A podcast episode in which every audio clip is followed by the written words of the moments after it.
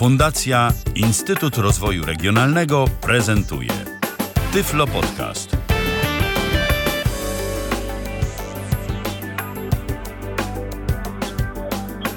Dobry wieczór, 28 stycznia, minęła 19, a my witamy w kolejnym Tyflo Podcaście. Tym razem postaramy się, żeby to nie były 3 godziny, 10 godzin, no, chociaż, chociaż jeżeli zaproszona do nas dzisiaj Irena Semner z Fundacji Labrador da radę, to, to my też. Witam Was bardzo Ja serdecznie. Magdalena Rutkowska 10 ja dzisiaj prowadzić, Michał e, Dziwisz realizuje, a dzisiaj będziemy gościć Irenę Semner z Fundacji Labrador, z którą będziemy rozmawiać o światowy, światowych standardach szkolenia psów przewodników i w ogóle o Fundacji Labrador. Dobry wieczór. Halo, słyszymy się? Halo, tak, cześć, witam, witam Cię Magda, miło Cię słyszeć. Witam wszystkich również tych, którzy nas słuchają. E, No, będę bardzo, będzie mi bardzo miło, jeżeli będziecie mieli do mnie jakieś pytania i będę mogła rozwiać Wasze wątpliwości i udzielić na też pytania odpowiedzi. Oczywiście. Ja może nawet od razu podam namiar, dlatego że wiem, że zainteresowanie audycją było spore, takie, takie wstępne, kiedy tylko podaliśmy z Michałem temat. E, Można się z nami kontaktować dwojako, albo na Skype'ie tyflopodcast.net, tyflopodycast.net albo telefonicznie 123 834 835. To takie dwie metody. Oczywiście pisać, pisać na czacie też można. E, Irena, po- powiedz mi w ogóle, kiedy powstała Fundacja Labrador i czym się zajmujecie? Tak, tak ogólna charakterystyka. No, już minęło parę ładnych lat od e, założenia fundacji. W tym roku dokładnie minie lat 12 e, w miesiącu marcu. E, Tak więc działamy od e, 2003 roku.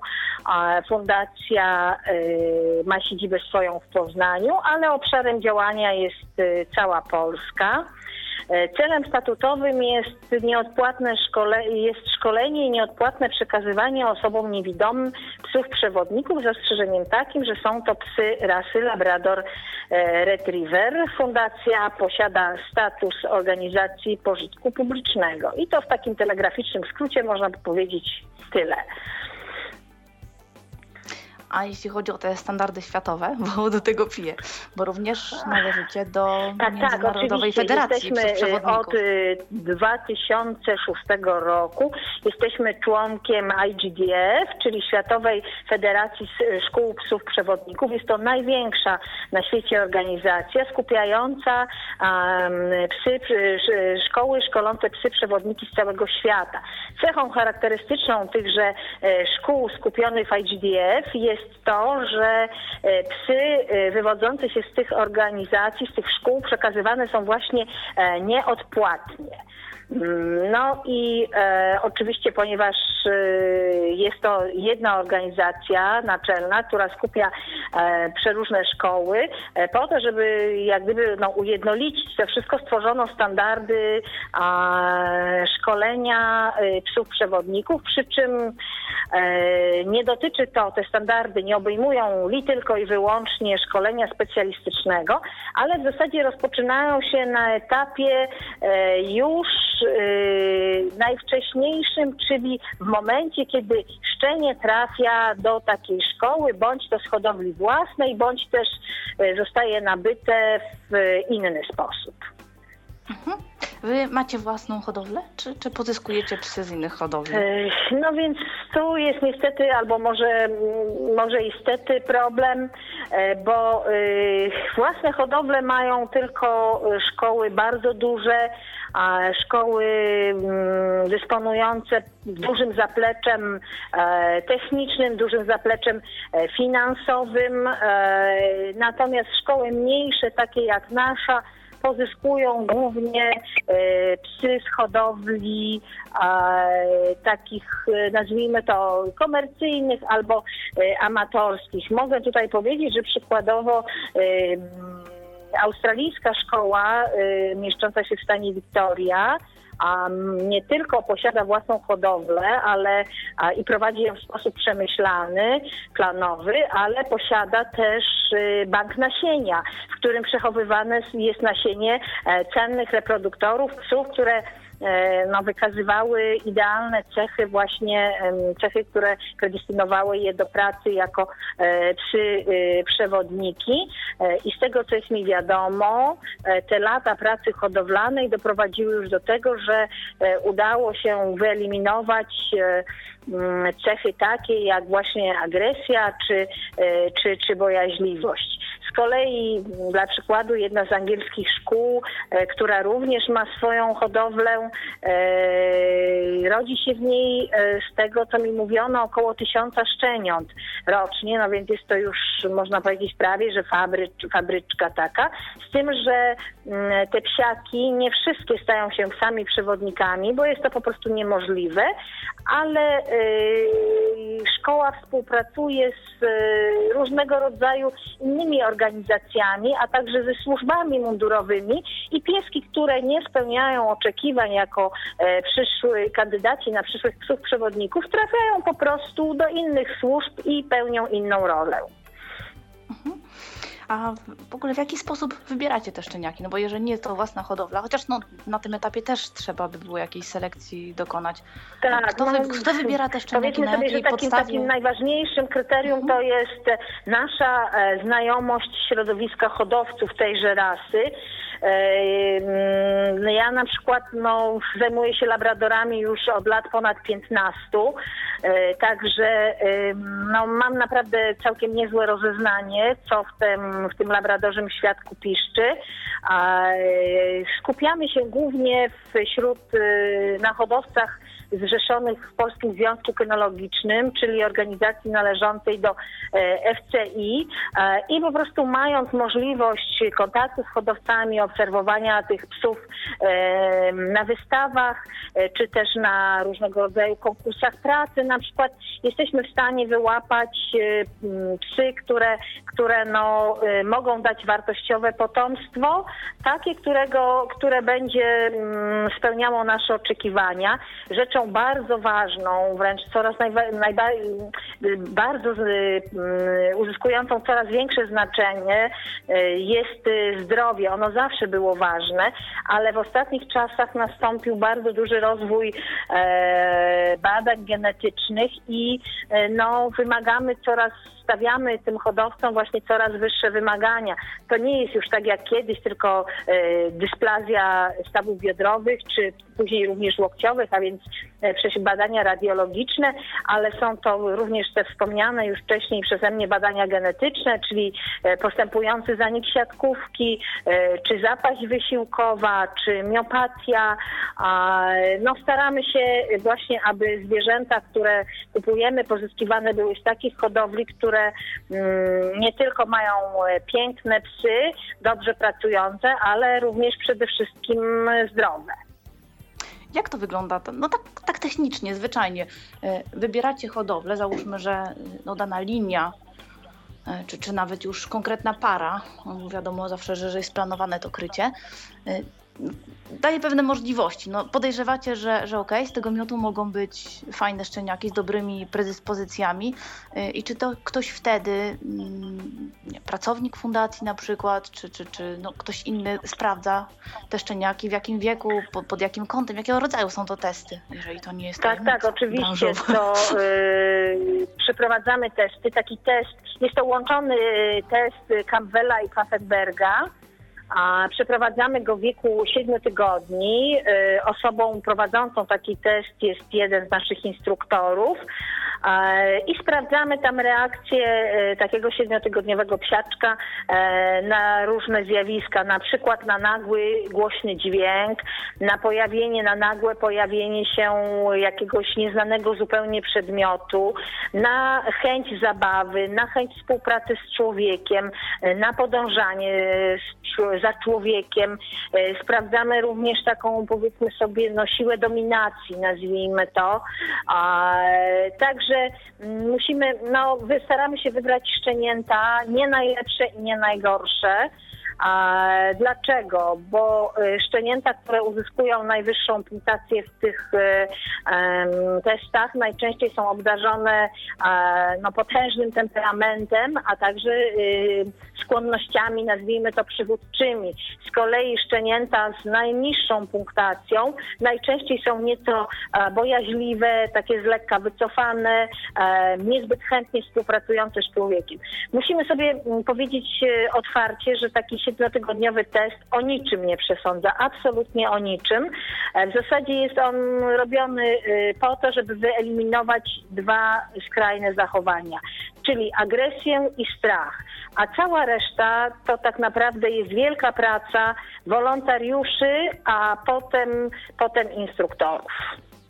Bo taki szczeniak jest kupowany w tym momencie przez fundację i, i trafia do wolontariuszy, do rodziny zastępczej. Tak, tak. To znaczy musimy te, muszę tutaj też wspomnieć, że y, zdarzają się przypadki, kiedy y, hodowcy darują nam psiaki, nie dlatego, że coś im się tam nie sprzedało i nie mają co z tym zrobić, ale y, miło jest tutaj stwierdzić, że ta taka świadomość i chęć pomocy innym jest coraz, coraz, coraz większa i właśnie z tego względu zdarza się coraz częściej tak, że a, większe hodowle stawiają sobie właśnie taki mm, za, za, cel, a jest to też ma oczywiście na celu podnieść e, prestiż i rangę takiej hodowli, właśnie oferowanie nieodpłatnie wybranego przez nas e, szczeniaczka z myślą o tym, że będzie on w przyszłości, być może, jeżeli wszystko się dobrze ułożył, e, służył komuś pomocą. Mhm ci wolontariusze to, to, są ludzie po prostu, którzy zgłaszają się do fundacji. Można w jakiś sposób zostać takim wolontariuszem, czy, czy zawsze macie komplet, czy też niedobór? Znaczy jest, jest niestety tutaj um, spory problem z, z wolontariuszami. E, ta idea tego wolontariatu, takiego e, tych rodzin zastępczych nie jest w Polsce zbyt mocno rozwinięta. Mieliśmy okazję właśnie rozmawiać z, um, ze szkoleniowcami ze Stanów, czy właśnie z Australii to tam wręcz y, całe rodziny są w to zaangażowane, a jest to wielka sprawa, ogromny prestiż dla tych ludzi, e, ale również i bardzo ostra selekcja z wywiadem środowiskowym włącznie. E, u nas wygląda to nieco inaczej poszukujemy chętnych na wolontariuszy przez e, prasę, przez internet.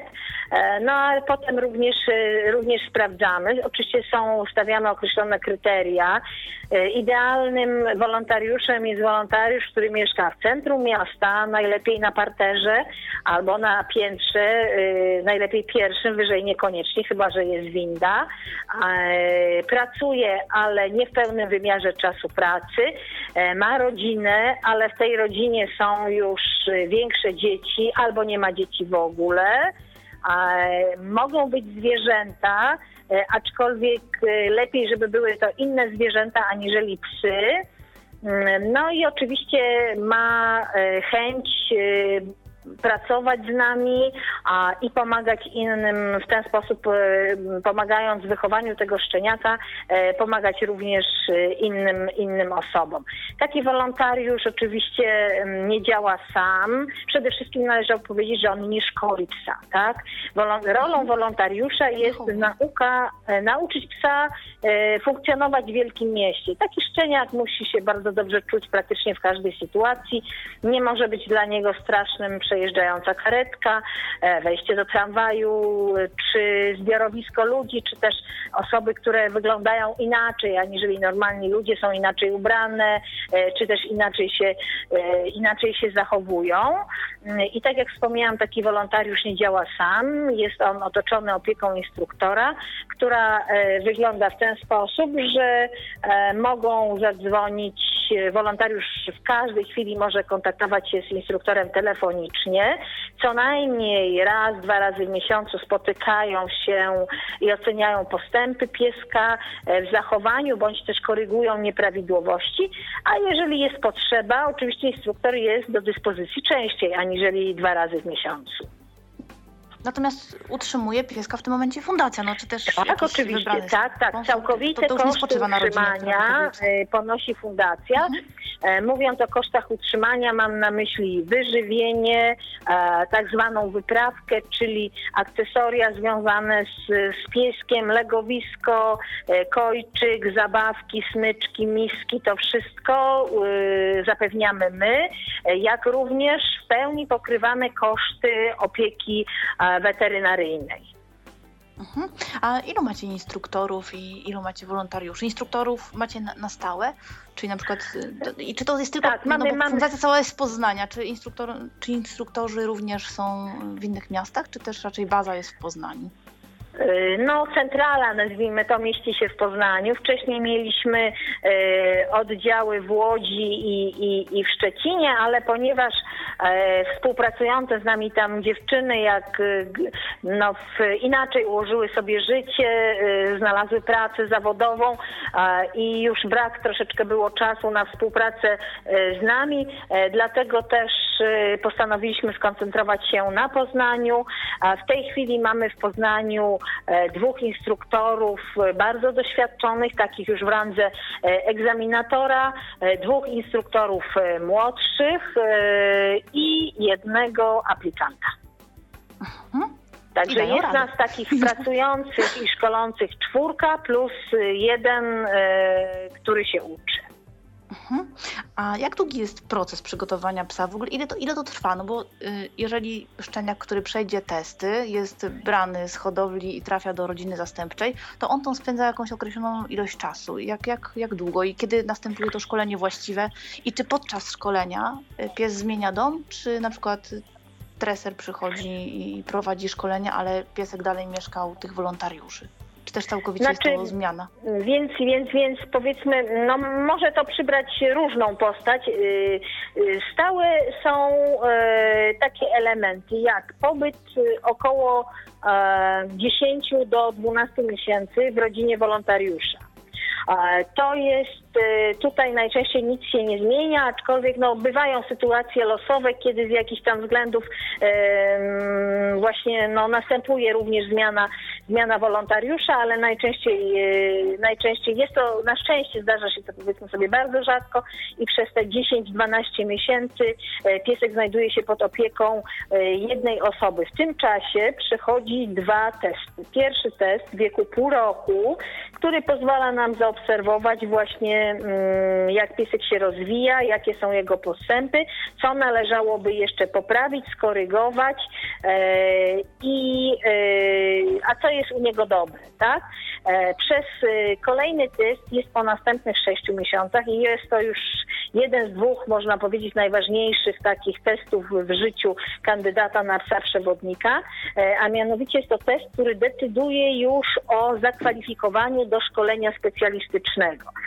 Na tym etapie właśnie instruktorzy przeprowadzając tenże mm, test oceniają, czy e, dany pies e, może e, spełnia, mm, rokuje dobrze, o tak mm, myślę będzie to lepsze określenie, rokuje dobrze jako kandydat na psa przewodnika. Jeżeli taki test wypada pomyślnie, no powiedzmy tu się muszę pochwalić, że ostatnio nasze statystyki no, bardzo ładnie się przedstawiają i praktycznie 80-90% psów, które mamy e, jest, e, zalicza ten roczny test. I po, e, wówczas e, taki, taki młody już piesek, nieszczeniaczek, e, trafia do instruktora i rozpoczyna z nim szkolenie specjalistyczne. Mieliśmy również taką możliwość, e, że e, pies mieszkał cały czas u wolontariusza, a instruktor jak gdyby dochodził i zabierał go e, codziennie na szkolenie, ale w chwili obecnej ma, wszyscy nasi instruktorzy pracują według wariantu pies jest u instruktora. I wówczas no, nastąpiła, tak jak pytałaś, nastąpiła najczęściej jest to pierwsza zmiana e, opiekuna. E, w trakcie szkolenia instruktorzy e, nie zmieniają się, albo jest to bardzo rzadko na tej zasadzie, że po prostu któregoś dnia ćwiczą, ćwiczy z psem inny, inny instruktor, ale pies cały czas mieszka u tego, tego jednego, tego głównego, nazwijmy to. I to szkolenie właściwe jak długo trwa i, i kończy się egzaminem? Szkolenie właściwe to jest w granicach 6 miesięcy, ale najczęściej, najczęściej, najczęściej około, około 8 miesięcy. Kończy się egzaminem. U nas ten egzamin zdaje instruktor z CEM egzamin zaliczony e, z odpowiednią ilością punktów e, sprawia, iż pies uzyskuje status e, psa przewodnika. Gdyby zdarzyło się tak, że ten egzamin nie zostanie zdany, pies i instruktor mają możliwość jednej poprawki. Tak, jeżeli i tutaj nic by się nie, kolejny raz nie udałoby się zdać tego egzaminu, wówczas taki pies zostałby wycofany z programu ale no, nie zdarzyło się tak, psy zdają za pierwszym podejściem, więc naprawdę no, możemy być, myślę, z tego, z tego dumni. A instruktorzy no pracują również, tak, również y, w goglach? Bezwzrokowo pracują też? Tak, oczywiście. Egzamin, y, egzamin y, składa się z trzech części. Pierwsza część to jest przejście po tak zwanej stałej trasie. E, trasę tą pokonuje instruktor wspólnie z psem e, w założonych, w założonych goglach.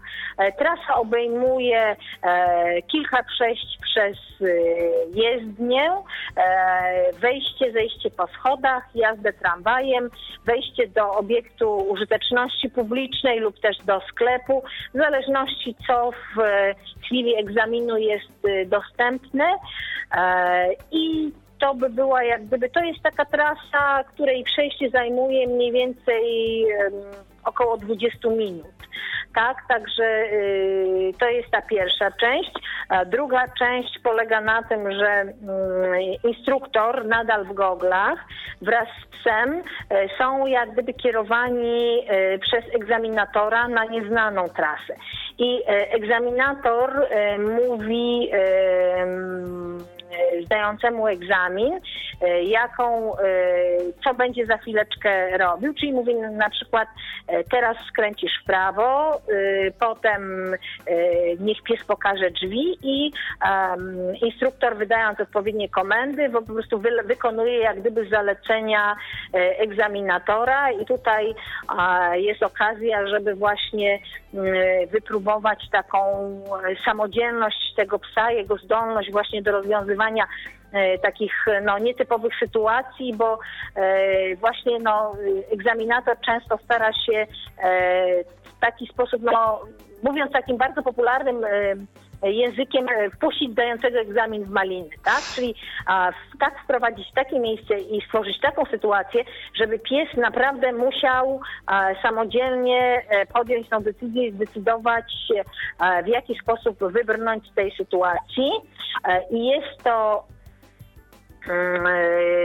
ta druga część jest to część, która trwa też około 20 minut mm, do pół godziny.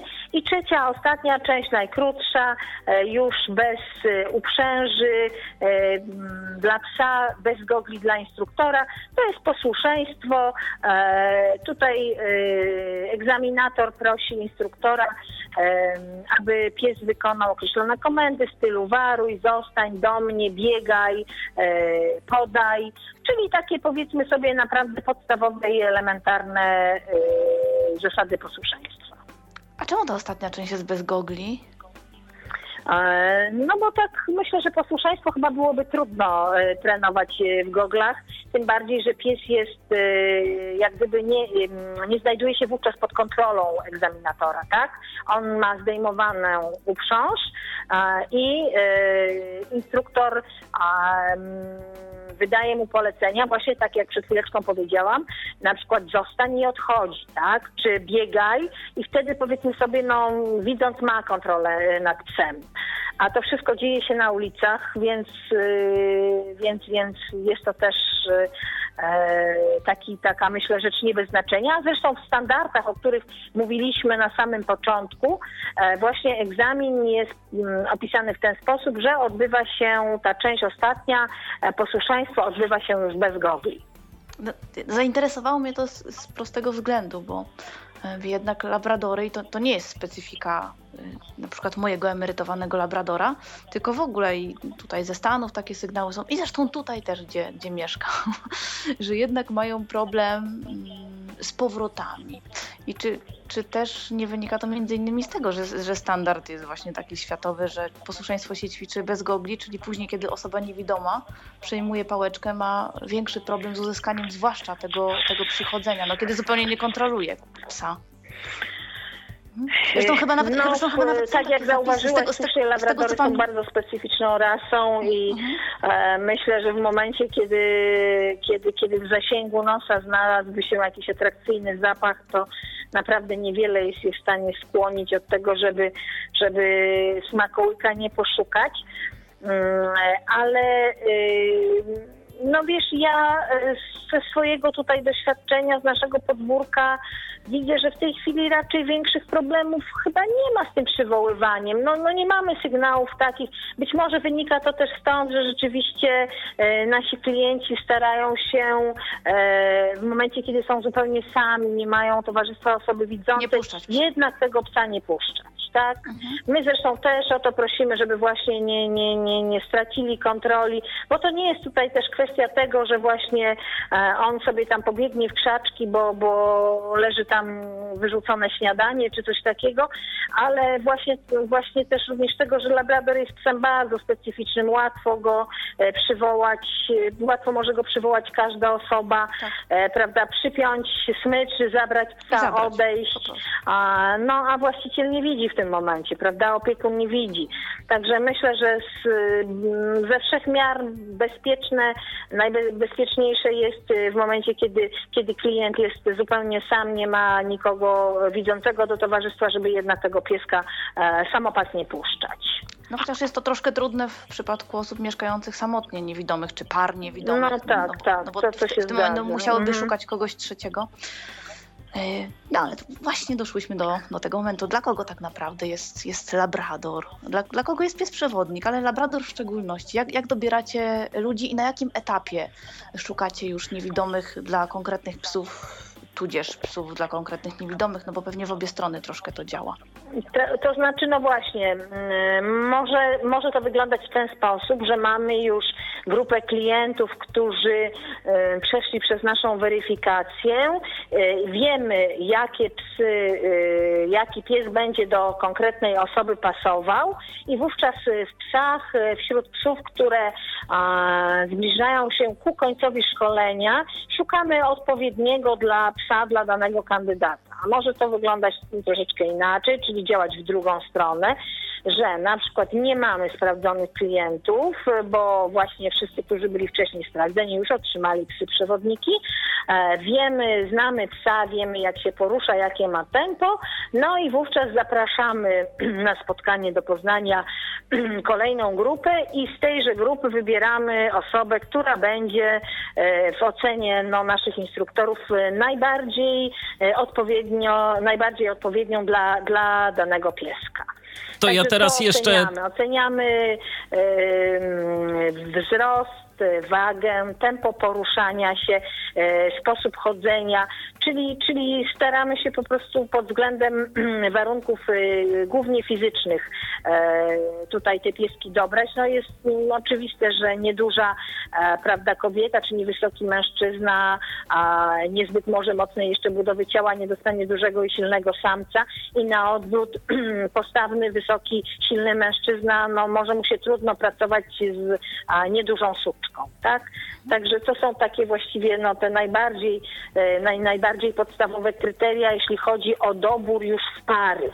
Natomiast jeśli chodzi o e, dobór samych klientów, wybór samych klientów, tutaj ta procedura jest troszeczkę dłuższa, mianowicie osoba, która ubiega się e, u nas o psa, przewodnika, no, jest zapraszana do Poznania, przyjeżdża na własny koszt, jeżeli zachodzi potrzeba pozostania dłużej aniżeli jeden dzień, no bo może się zdarzyć, że ktoś prawda, z odległego końca Polski nie ma możliwości powrotu, więc jeżeli zachodzi konieczność pozostania w Poznaniu, my pokrywamy koszty takiego pobytu.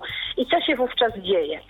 Spotykam taki właśnie no, kandydat na naszego klienta, spotyka się po pierwsze z instruktorem orientacji przestrzennej. Trzeba tutaj sobie powiedzieć, że wymagamy, aby nasi e, przyszli klienci posiadali ukończony kurs orientacji przestrzennej i umieli poruszać się przy pomocy e, białej laski, czyli inaczej, żeby sobie sami świetnie e, potrafili dobrze radzić również bez psa, tak?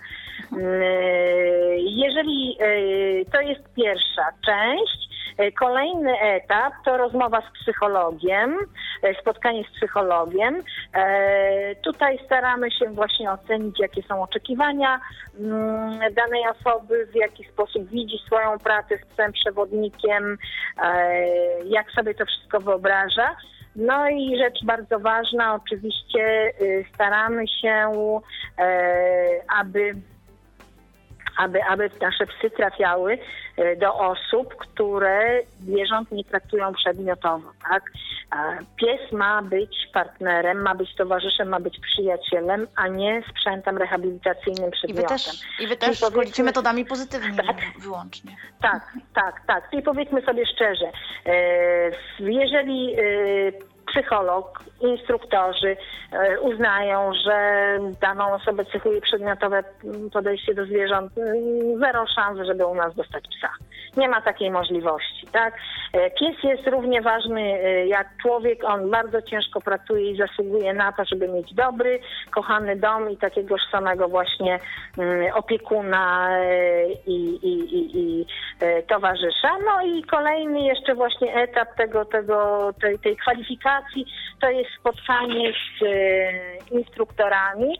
Tutaj powiem, że od e, mniej więcej trzeciego kwartału ubiegłego roku mamy coś, co nazywamy sztucznym psem przewodnikiem, a mianowicie taki symulator psa przewodnika, który właśnie służy do oceny tempa poruszania się klienta, sposobu chodzenia i pozwala nam w sposób E, no, możliwie najlepszy dobrać właśnie psa do e, konkretnej osoby. Tak więc wygląda to w ten sposób, że jeżeli ktoś przyjeżdża do Poznania na nasze zaproszenie, e, to do ćwiczeń nie dostaje żywego zwierzaka, tylko właśnie tego naszego, ten nasz symulator.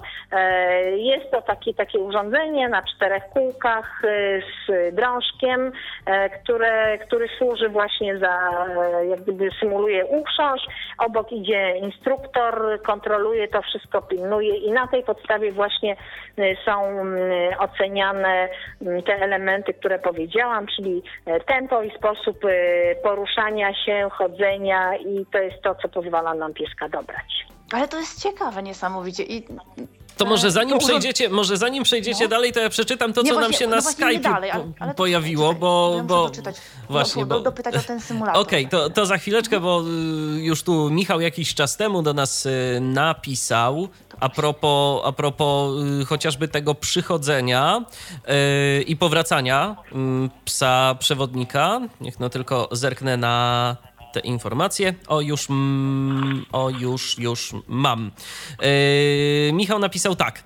Yy, gdy jest mocna więź, to zawsze wróci, może ciut e, z opóźnieniem, bo musi coś wywąchać, ale zawsze wróci. Tak jest przynajmniej w znanych no, mi no, przypadkach. I, tak, no jeszcze, no I jeszcze, i jeszcze napisał Michał, yy, że co do przychodzenia, to bardzo ważne jest wypracowanie silnej więzi między niewidomym a psem. To jest jedna rzecz. A jeszcze jeszcze mamy takie pytanie od Klaudiusza, ale tak naprawdę odpowiedź na to pytanie już padła. Y, bo Klaudiusz chciał się dowiedzieć, czy aby mm, otrzymać y, psa przewodnika wymagana jest y, umiejętność, jeżeli chodzi o orientację przestrzenną. No, odpowiedź na to pytanie już padła, że oczywiście wymagana jest. To na razie tyle. To na razie tyle. Z, tak, to na razie tyle z naszego Skype'a. Gdyby ktoś chciał jeszcze napisać albo zadzwonić, to, to zapraszamy serdecznie. Ja tu cały czas obserwuję to, co się dzieje, a teraz już oddaję Wam dalej głos. Michał, Michał jest, Michał jest czujny. No, kwestie więzi, zaraz może jeszcze o tym pogadamy, bo, bo to jest też osobna sprawa, na, na ile na ile tę więź się mm, da wytworzyć i czy to jest zawsze aby kwestia więzi. Natomiast ja chciałam jeszcze dopytać o ten symulator, bo to mnie bardzo zaintrygowało. Czy to urządzenie samo zmienia y, tempo, dostosowując się do człowieka, czy na, narzuca jakieś, czy omija przeszkody, nie, zatrzymuje nie, nie. się? To po prostu, na, na ile to symuluje? Wiesz, to jest w ten sposób, że mm, to jest na czterech kółkach mhm. i e, jak gdyby y, no, poruszając się z e, niewidomy idąc e, i trzymając za tą rączkę, o której mówiłam, sam nadaje tempo, tak? Po tym poznajemy, w jaki sposób się porusza. Czyli to nie jest urządzenie sterowane mechanicznie, czy przy pomocy jakiegoś silniczka, czy czegoś takiego, tylko jest to po prostu coś w rodzaju takiego wózeczka na kółkach. O. A, a czemu zdecydowaliście się na taki sposób? Było, było lepsze to od pracy z psem? Ponieważ? To znaczy, mm, tak, jest to o tyle lepsze, że mm, wiesz, pies e, psy często się stresowały właśnie. One chodzą z instruktorem, pracują w określonym tempie, są e, nauczone e, już konkretnej pracy. Natomiast tutaj e, spotykają się z człowiekiem, który nie umie chodzić z psem. I teraz wiesz, tutaj a to y, klient psa nadepnie, a to nie tak zrobi coś jak trzeba. To jest po prostu za duży w naszej ocenie stres dla, dla takiego psa, który już powoli się zbliża do e, egzaminu, ale też jest potężny stres dla, dla klienta, bo on e, nie zna e, większy, no, znaczy praktycznie wszyscy, którzy do nas trafiają, nie znają psa przewodnika, nie wiedzą jak to będzie e, i w momencie, kiedy dostają do ręki e, coś, co nie jest żywe, a obok idzie instruktor, to w naszym odczuciu jest to po prostu, czują się pewniej, tak? To się świetnie również sprawdza przy, yy, również przy, przy tych tak zwanych serwisach, tak? Kiedy trzeba opanować jakąś nową trasę, nauczyć się czegoś nowego. Pierwsze przejścia je, są e, właśnie przy pomocy tego symulatora. E, klient y, zapamiętuje trasę, wie już jak ma się poruszać i idąc po raz kolejny już ze swoim psem, przewodnikiem, doskonale wie, jaką musi mu wydać komendę, co zrobić i tak dalej. No wydaje mi się, e, i tak też słyszałam takie opinie od, od właśnie klientów, że jest to sytuacja zdecydowanie bardziej komfortowa, aniżeli nauka e, nowej trasy właśnie z e, psem, prawdziwym psem przewodnikiem. No ale mieliśmy na razie rozmawiać o kwalifikacji. Tak więc, no, a, tak jak powiedziałam, ten symulator czy, czy osoba taką, wtedy też posługuje się białą laską? Tak, e, no trafił do nas, że tak powiem, został zrobiony u nas, ale na licencji holenderskiej. Mhm. E, chwilami mamy problem taki techniczny, że ponieważ y, ja jestem przez Skype'a i Irena jest na telefonie, to, to czasem po prostu nie, nie słyszę, kiedy się wzajemnie przycinamy. Także przepraszam mhm. za ewentualne usterki techniczne, ale no co złego to nie my generalnie. Zapytałam, czy, czy podczas tej, tego sprawdzianu, tej symulacji również używana jest biała laska e, i podczas później też pracy z psem przekazywania e, psa, no bo polskie przepisy jednak tego wymagają, żeby pracować z psem i z laską.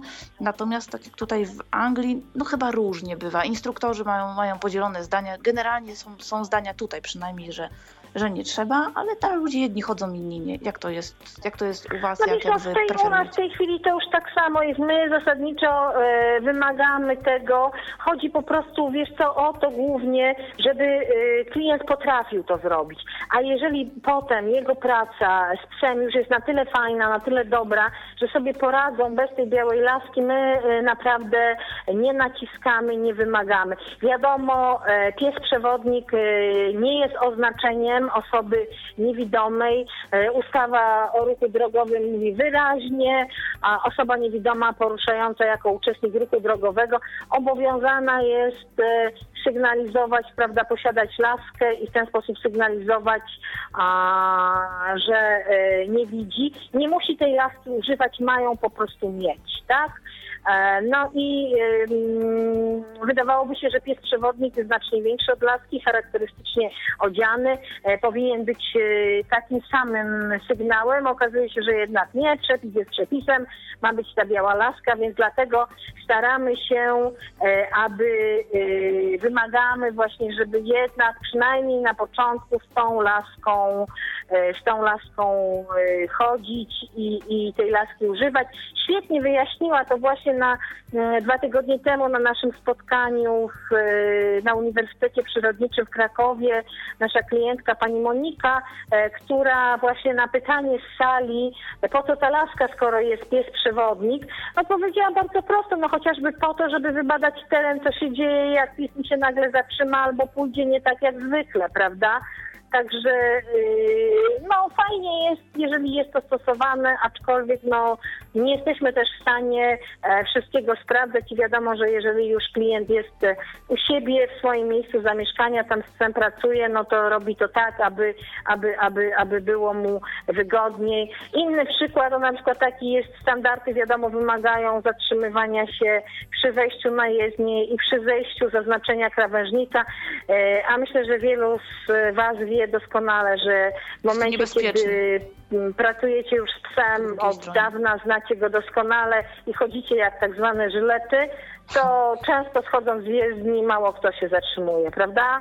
No bo nikt nie Bo- chce pozostawać na tej jezdni. Nie, szkoda czasu na to. Nie? Mhm. A czy przestrzegacie na przykład zasad, to, to już tak, tak króciutkie pytanie, skoro jesteśmy przy jezdni, że później mi nie umknęło. Mhm. Y, Czy wymagacie siadania psów przed, przed przejściem? Bo na przykład Nie, tutaj nie, nie, nie. w Wielkiej Brytanii jest to, jest to nagminne. Mojego psa też no, chciano przekabacić w tę stronę, że, że mój Nie, pies nie, pracuje nasze psy nieprawidłowo, ponieważ nie, nie siada przed przejściem. postawie stój. Nie siadają. Ja sobie przynajmniej nie przypominam, no chyba wiesz, że jest tak, że potem klienci indywidualnie tego uczą, e, natomiast e, na egzaminie jest, e, egzamin wygląda w ten sposób, że pies dochodząc do krawężnika ma, musi się zatrzymać i jest w postawie stój. Tak, na stojąco. Czyli to nie jest jakiś też standard światowy, że pies musi siadać. Znaczy, no, yy, yy, myślę, że to, to nie jest, że te standardy, to też powiedzmy sobie, że to nie jest tak, że, że wszystkie komendy są identyczne i w identyczny sposób robione. Te standardy to jest e, głównie, głównie to, że te psy są szkolone metodami e, pozytywnymi, broń Boże, żadnej siły, przemocy i tak dalej, że są e, określone kwalifikacje, umiejętności, które pies musi e, umieć, czyli taką umiejętnością to jest zatrzymywanie się przy krawężniku. Natomiast to, czy on to zrobi w postawie na stół, czy potem usiądzie, to jest już po prostu szczegół. To, to są takie rzeczy, których nie trzeba standaryzować, tak? Standardem jest to, że on ma się zatrzymać w tym momencie. Tak, E, a cała reszta to już e, szkoły dopracowują sobie same i uczą tak, jak, jak, e, jak uważają, jak jest im lepiej, wygodniej. Mhm. Czyli wasz program szkolenia obejmuje na, na pewno prowadzenie na trasie stałej, na trasie nieznanej, pokazywanie, oznaczanie tych przejść, no oczywiście komendy lewo-prawo, wskazywanie drzwi, schodów, przystanków. Czy, czy, czy coś Tak, charakterystycznego jest? Na przykład je- jeżeli masz rozeznanie, jeśli chodzi o inne szkoły i, i o waszą fundację, czy macie na przykład coś autorskiego, co, co powstało w czasie, no, no, na przestrzeni tych lat, że myśleliście, że na przykład jakaś, jakiejś komendy nie było w znanym zestawie innych szkół, a wy coś wypracowaliście. Z tego co Innego. pamiętam nie. Z tego co pamiętam nie. No, musimy też mieć na uwadze to, że jednak infrastruktura e, naszych miast e, no, nieco odbiega od e, tego od wyglądu dużych miast zachodnich. Nie ma tutaj u nas metra, prawda? E, Często nasze psy trafiają nawet do miast, gdzie nie ma tramwaj, gdzie jest tylko komunikacja e, autobusowa, więc myślę, że mm, z tego co wiem, nie mamy tutaj żadnego takiego e, autorskiego pomysłu, ale nie chciałabym wypowiadać się w sposób taki oczywisty, bo być może, że rzeczywiście tutaj bardziej kompetentną osobą byłby instruktor, ale z tego co ja pamiętam, co jest mi wiadomym, e, nic, nic takiego nie ma. Po prostu myśmy mm, przygotowując własny e, program, jak gdyby szkolenia, własne komendy, wzorowaliśmy się na Słowakach, e, na szkole ze Słowacji, która no, mm, działała i powstawała w bardzo podobnych warunkach jak my. E, Bratysława jest y, w sumie no, niedużym miastem, zważywszy nawet na to, że jest stolicą.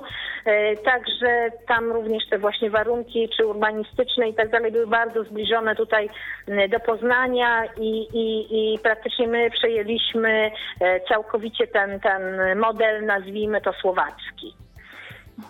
Ale jak najbardziej cała komunikacja miejska plus pociągi, to to wszystko Tak, jest tak. No, no wiesz, z pociągami to jest po prostu problem, to jest niekończąca się historia i problem, myślę, bardzo wielu naszych klientów.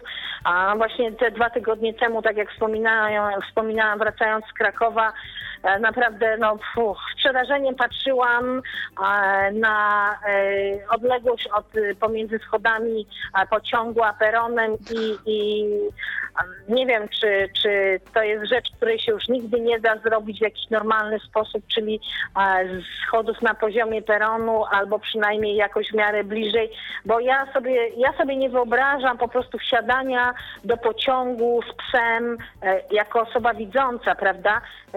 E, po takich schodach, jak tam są, jak, jak, jak, jak w tych pociągach są, a przecież jeżdżą, jeździcie Państwo e, z psami pociągami i, i ogarniacie to, dajecie sobie radę, tak? Ale dla mnie jest to po prostu coś strasznego, bo ja jako osoba widząca, no e, schodziłam trzymając się poręczy, prawda, żeby nie daj Boże noga mi się tam gdzieś nie, nie, posunie, nie, nie, nie przesunęła i nie wpadła pomiędzy peron a pociąg.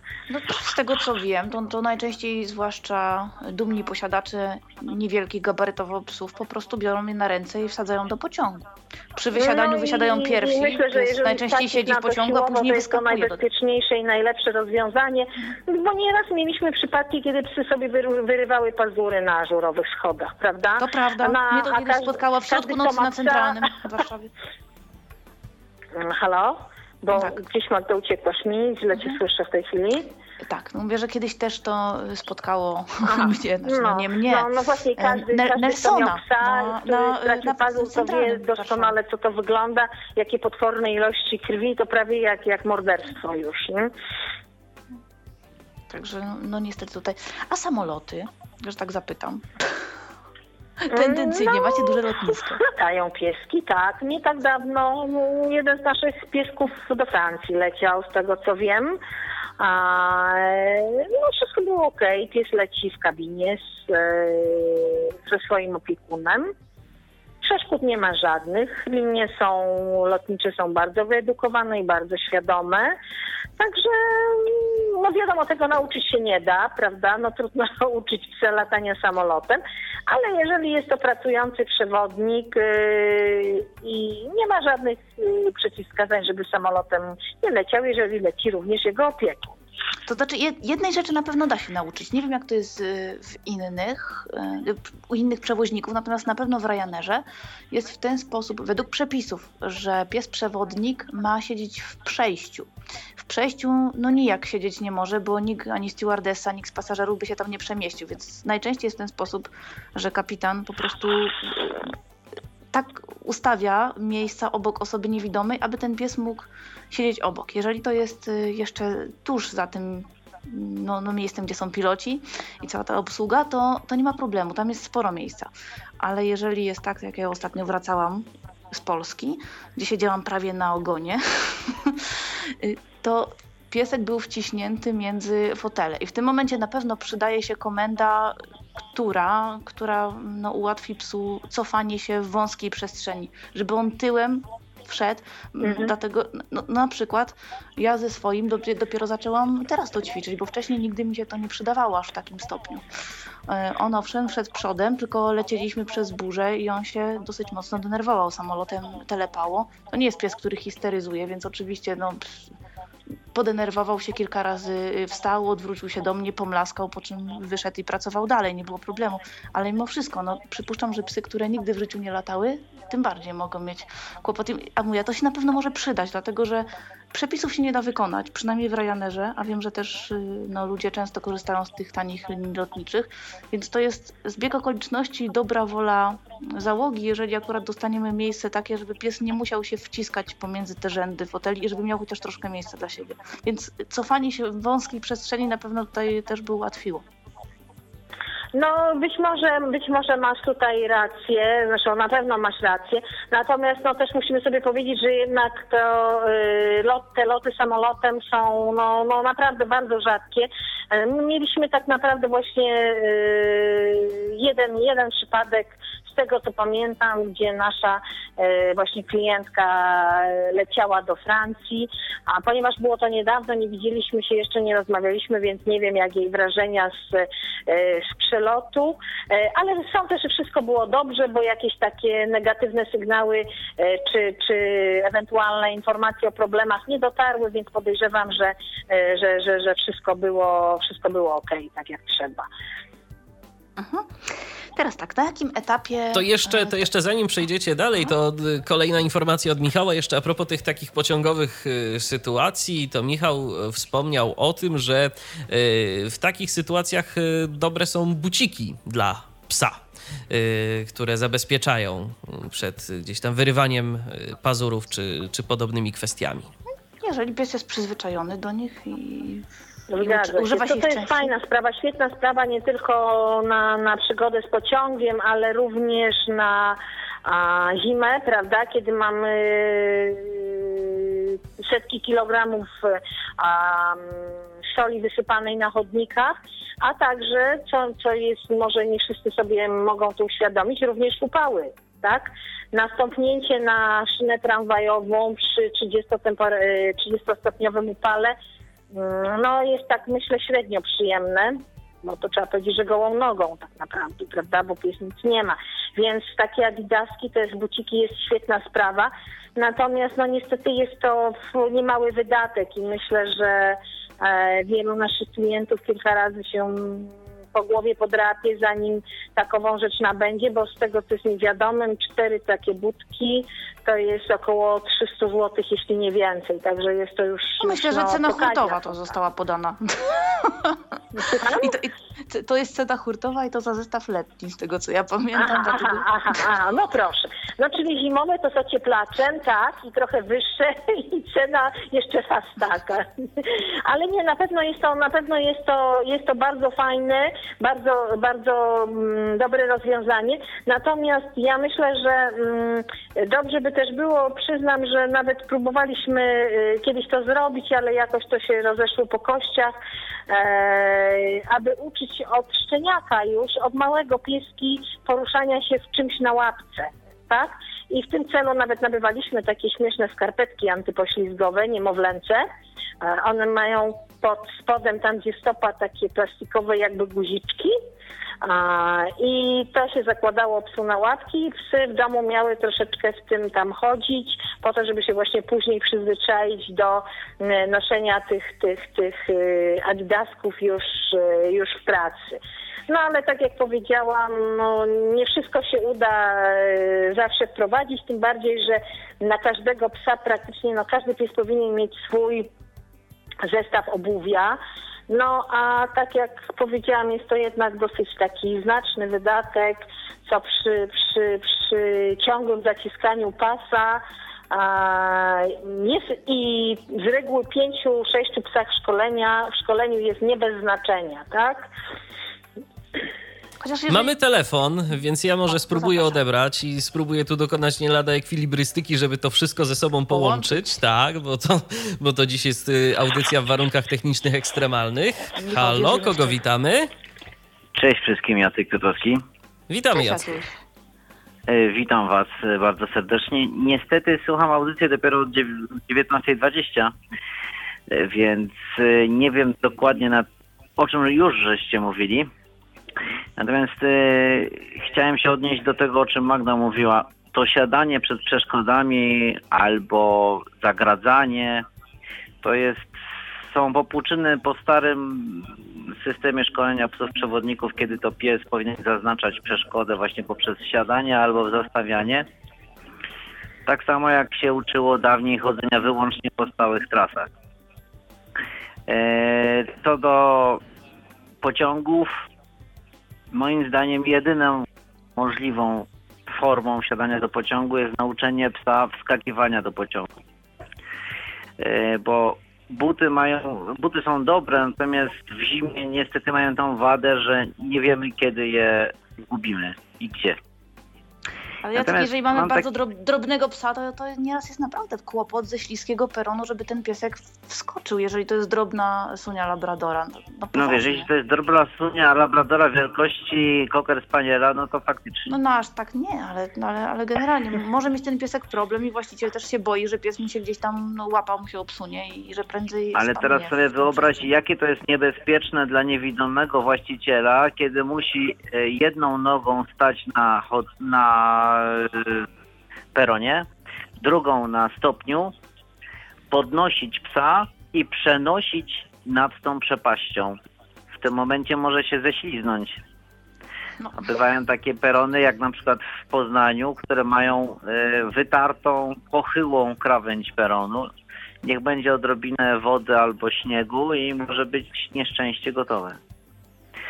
E, Natomiast mam pytanie jeszcze do Ireny. Czy naciskacie na hodowców, od których bierzecie szczeniaki, e, żeby stosowali e, stymulację wczesnoszczenięcą?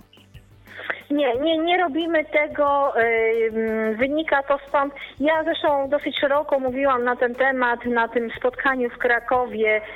Yy, Po prostu u nas, yy, jak gdyby w Polsce nie ma takich hodowli, które zajmowałyby się yy, hodowlą w kierunku psa e, użytkowego, rozumianego jako e, psa, e, jako użytkowość inna niż myśliwska, tak?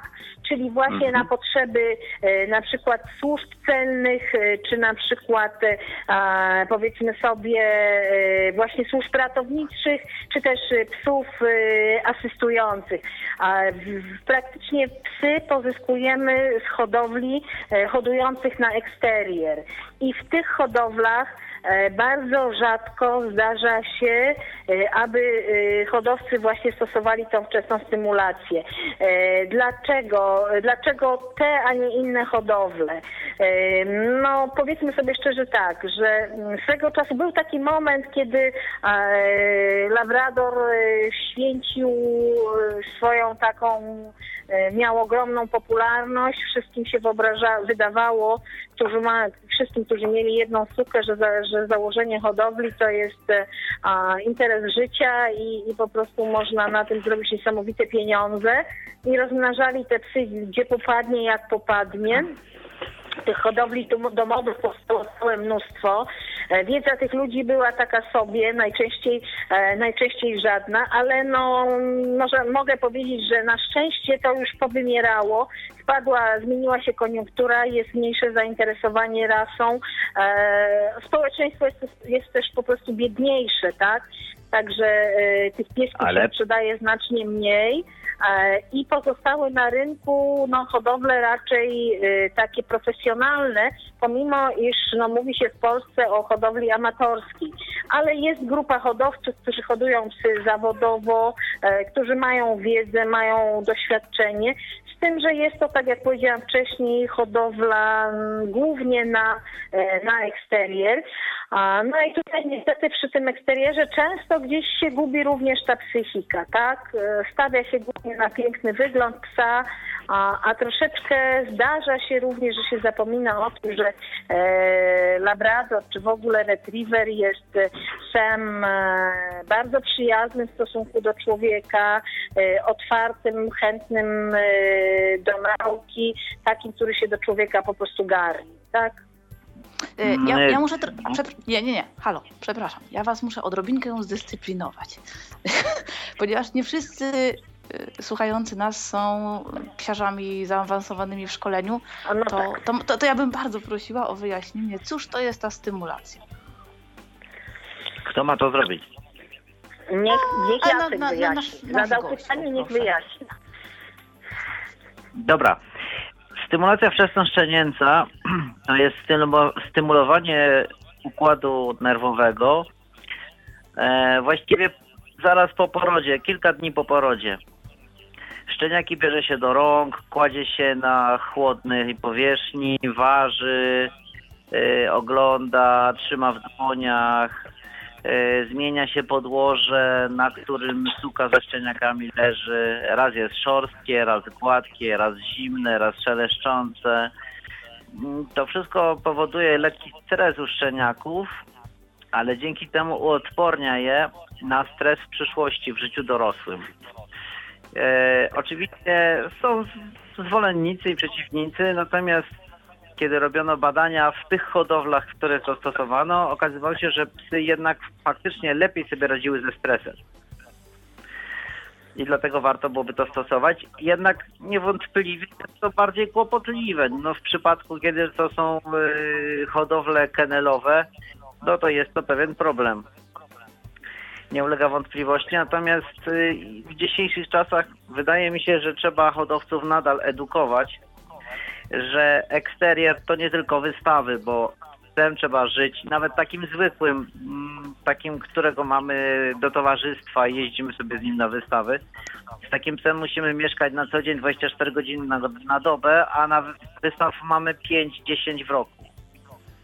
I dlatego ta psychika jest nam taka istotna już, e, już pomijając kwestię użytkowości tych psów. E, Jacku, ja powiem Tobie taką rzecz. Każda szanująca się hodowla, która dba o swoją renomę, nigdy nie odchowuje szczeniąt w kenelach, nawet jeżeli w ogóle jest to hodowla kenelowa. Tak, szczenięta to chciałam powiedzieć. odchowywane są w domu, tak aby był do nich dostęp łatwy, żeby można było obserwować, co się dzieje czy nie trzeba interweniować i tak dalej. Kwestia, ja myślę, że wielu hodowców tą e, takie, takie działania zbliżone do tej wczesnoszczenięcej symulacji, symulacji podejmuje, bo przecież e, legowisko, w którym się szczeniaczki znajdują, się sprząta, e, bierze się te pieski do ręki, prawda, raz jest cieplej, raz zimniej i siłą rzeczy tych bodźców im się dostarcza. Natomiast ja znam inną szkołę, która e, mówiła, że, która mówi, że przez pierwsze dwa tygodnie najlepiej byłoby w ogóle szczeniaka nie dotykać. E, tak, aby miał on kontakt tylko i wyłącznie z matką. Tak? No więc pytanie, co lepsze, myślę, że to jest, zostawmy to i, i tak jak przedtem mówiło się, że w wieku 7 tygodni trzeba oddawać szczenięta, a teraz w wieku 10 lub później. Nie, no w dalszym ciągu trzymamy się między, nie wcześniej niż 7, ale optymalny to jest między, między 8 a, a 12, przy czym ten 12 to już jest granica, tak? Tak jak wspominałem, nie słuchałem od całego początku, natomiast y, słyszałem jak Michał cytował E, SMS-a Michała e, i e, domyślam się o powrocie troszkę, żeście mówili, natomiast tak. ja się tak. chciałem zapytać, jak bardzo od samego początku naciskacie na rodziny, które wychowują szczenięta, aby pilnować tego, tego powrotu, żeby już szczeniaka uczyć, że y, przybiegnięcie do człowieka jest premiowane, że jest opłacalne. E, wiesz, no, jest to pytanie no, typowo dla szkoleniowca. Ja szkoleniowcem nie jestem, ale z tego co wiem, no, staramy się kłaść na to duży nacisk. Natomiast no, wolontariusze są też tylko ludźmi i różnie to z z, z, tą, z, tym, z tym wykonywaniem, z tą nauką wygląda. E, prawda jest taka, że tak naprawdę to najprawdziwsze posłuszeństwo i tak dalej trenuje y, i szlifuje później y, już specjalista, tak, czyli instruktor. Mhm, tylko wiesz, z laboratorium jest jeden główny problem. Tutaj Michał pisał, że tu więź trzeba pilnować, pogłębiać i tak dalej. Z labrador wiemy dobrze, że pies to jest pies łatwo przekładalny i z nim jest trudno zachować taką więź, żeby wybrał człowieka, a nie kość pod krzakiem. Tego się wiążą te wszystkie problemy z co, Nie powrotem. zgodzę się z tobą. Mówiłeś. Nie zgodzę się z tobą. No, mówiłyśmy e, bo troszkę już o tym też wcześniej, Znam więc- przypadki właścicieli, którzy potrafią odwołać e, e, swojego psa od suki ścieżką, co uważam jest naprawdę dużym wyczynem, bo biologia e, najczęściej bierze w tym momencie. A jednak można wypracować taką więź, a z tym, że to, tutaj mówimy o ludziach widzących, tak? Ale jest to możliwe. Jest możliwe takie wyszkolenie psa e, i nawiązanie takiej więzi, że odwołuje się go w każdym momencie. Nie, nie, bo wiesz, rozważamy ten temat w kontekście takim, o którym y, wy, wy mówicie i, i jeszcze inne fundacje, na przykład w Polsce, że osoba niewidoma samotnie mieszkająca nie może spuszczać psa ze smyczy. Może to robić w terenie ogrodzonym. Jacek, mówi, są mówiłyśmy o tym, problemy? więc ja proponuję, żebyś po prostu, jak będzie podcast wrzucony, żebyś sobie y, pobrał, dlatego że to, to, już było po prostu. Nie, Już było. Nie Okej, chciałabym, nie chciałabym, nie chciałabym żebyś, żebyśmy powtarzali, żebyśmy to Powtarzali, jasne. Żeby, żeby to wałkować nie? w nieskończoność. Jasne, oczywiście. Dobra, ja się wyłączam. Gdyby coś, to jeszcze zadzwonię. Pozdrawiam i dziękuję za fajną audycję. Dzięki. Dzięki. No, jak widać, problem jest palący. Z No jest to ogromny problem nie tylko, nie tylko y, powiedzmy sobie y, osób korzystających z pomocy psa przewodnika, ale też zwykłych zjadaczy chleba. No, Tak. wiadomo powszechnie, że większość ludzi nigdy nie powinna mieć psów, bo po prostu są tak mało konsekwentni, niewymagające, że te psy robią z nimi co im się żywnie podoba, tak? Stąd też to przywołanie psa e, jest naprawdę, e, naprawdę wielkim wyczynem. Ja może tak e, powiem e, już jako prawie anegdotę, e, przytoczę taką rozmowę z naszym instruktorem Pawłem. Przygotowywaliśmy się do jakiegoś e, takiego właśnie pokazu i mówię, wiesz Paweł, ja mm, nie wiem, ja myślę, że to się ludziom nie będzie podobało, bo przecież no, zobacz, to jest w sumie nudne, no ten pies idzie po prostej, potem skręci i tak dalej. No fajnie jest, jak on robi inne rzeczy, jak tu zdejmie skarpetkę, tam pomoże coś takiego zrobić, a, a my takie mamy nudne te pokazy. A Paweł na to odpowiedział, to się tylko tobie tak wydaje. Pamiętaj o jednym, że dla większości tych ludzi to, że pies przychodzi na zawołanie, to już prawie, że cudem graniczy.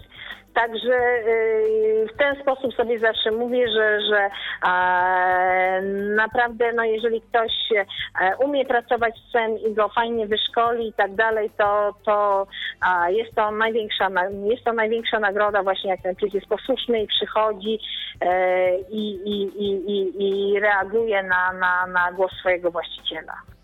Chociaż faktycznie, chociaż faktycznie jest to kłopot. Jest to kłopot w środowisku.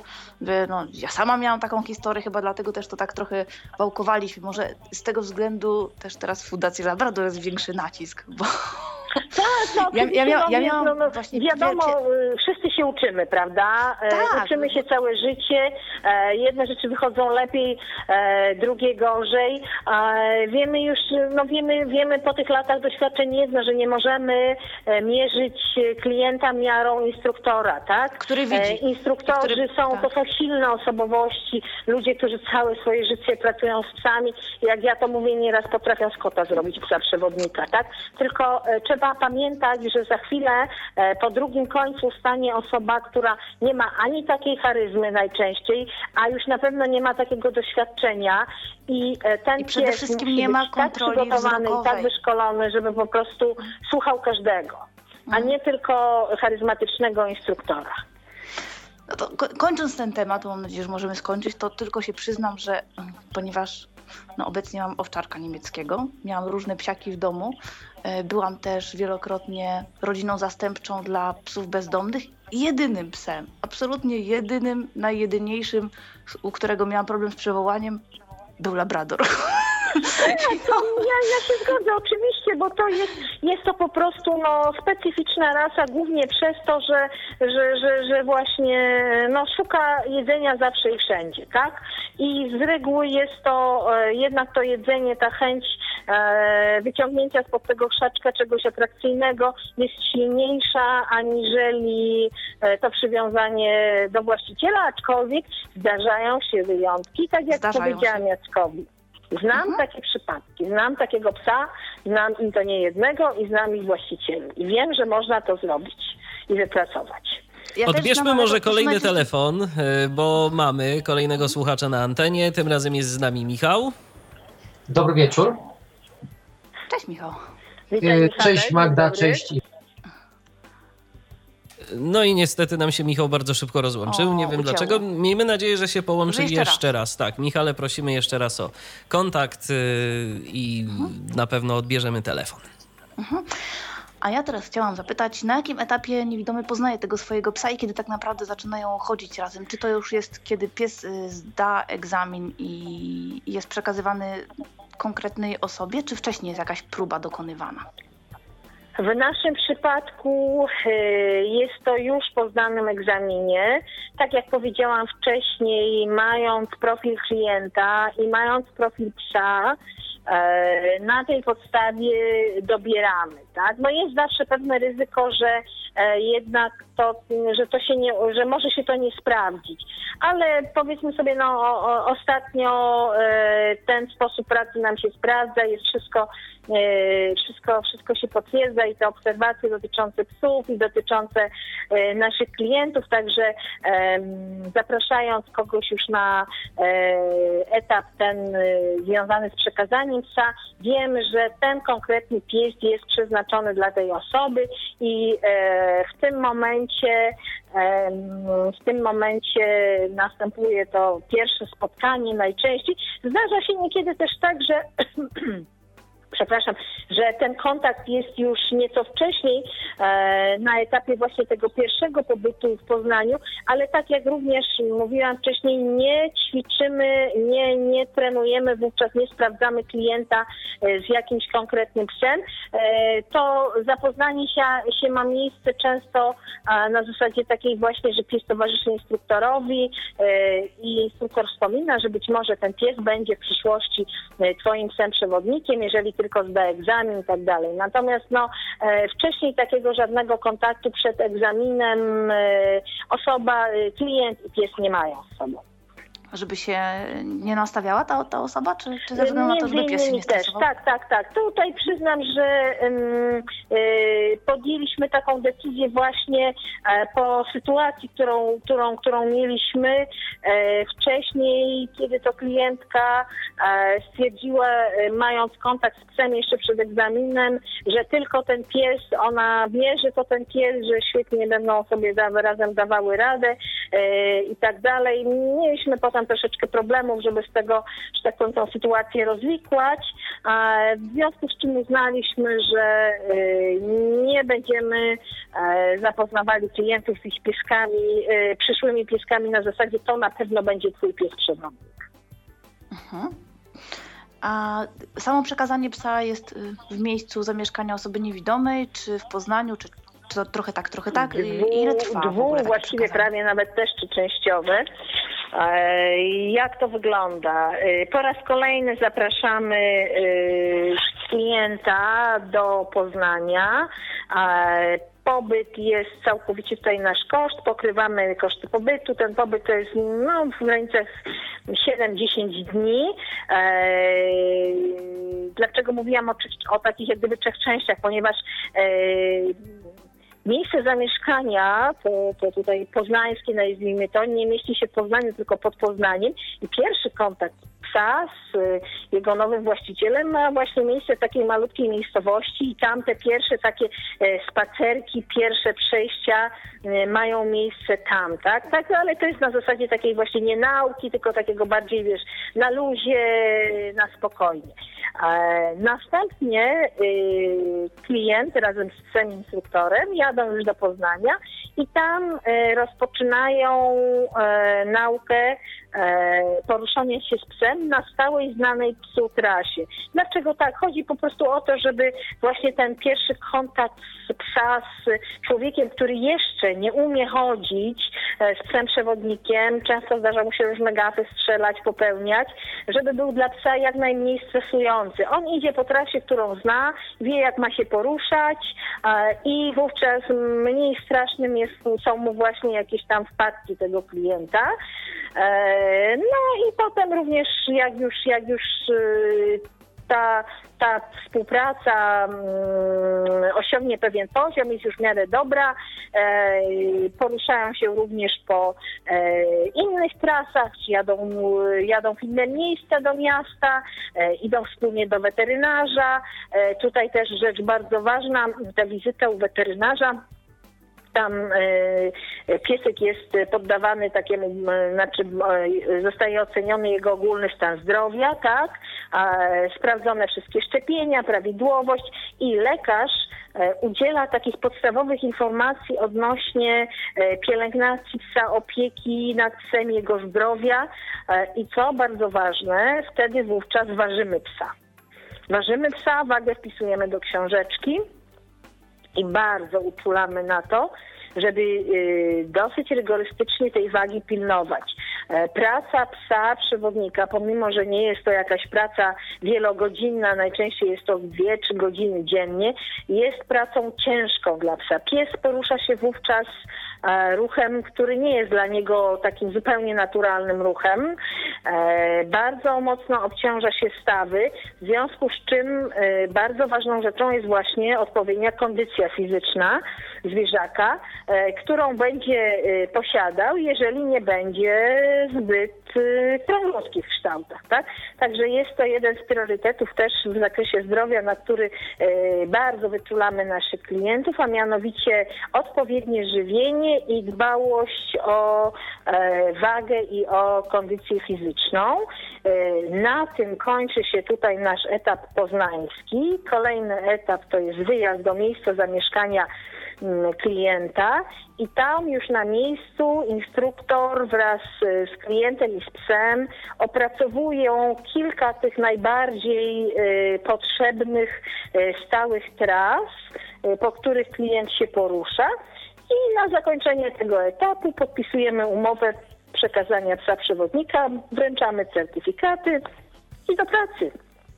Od jakiegoś czasu już mamy Michała na linii, więc y, myślę, że teraz Prosimy. już nie będzie żadnych problemów. Spróbujmy odebrać. Halo Michale, jesteś? Tak, jestem, jestem. Mam nadzieję, że Skype nam w tej chwili pozwoli i mi pozwoli dokończyć moją wypowiedź.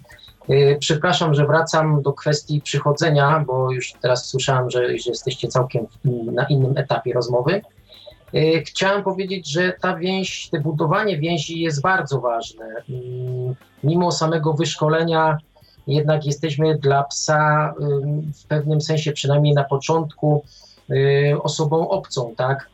Pies był przez wiele lat u jednej osoby, u mamy, na przykład w przypadku mojego psa, u mamy zastępczej, która kładła duży nacisk na to, żeby y, szczeniak, y, żeby mój pies, Eddie, chodził za, za nią, trzymał się jej, także to teraz procentuje.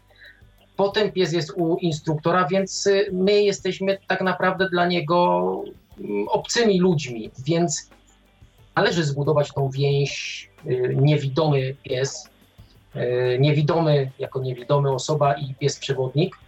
I ja budowałem tą więź przez wiele miesięcy. Oczywiście puszczałem mojego psa w bezpiecznych miejscach. Nie chciałem sobie strzelać samobuja bo Labrador ma swoje wady i zalety. Wiadomo, że jest śmieciożercą. Nie puszczałem go w rejonie śmietników, balkonów, gdzie znajduje się wiele odpadów, tak? Puszczałem no nie wina Labradora, państw... tylko ludzi, no. Tak, puszczałem go w bezpiecznych miejscach i pod okiem osoby widzącej. Ale bawiłem się w takie coś, a mianowicie budowałem y, pozycję lidera, czyli na podstawie tego, żeby być y, y, większą dla niego atrakcją, korzyścią niż jakiś zapach, na przykład w lesie, na łące, czy jakieś coś tam do jedzenia, y, bawiłem się w ten sposób, że w pewnym momencie, kiedy traktował nas jako stado, ja zostawałam w tyle. Moja rodzina, ktoś tam, kolega, koleżanka, szli dalej, szli dalej. Mój pies biegał między jednym a drugim. Kiedy ta odległość się zrobiła zbyt duża, żeby ogarnąć kilka osób, wołałem go i przychodził, był w tym momencie nagradzany, czyli pozytywnie.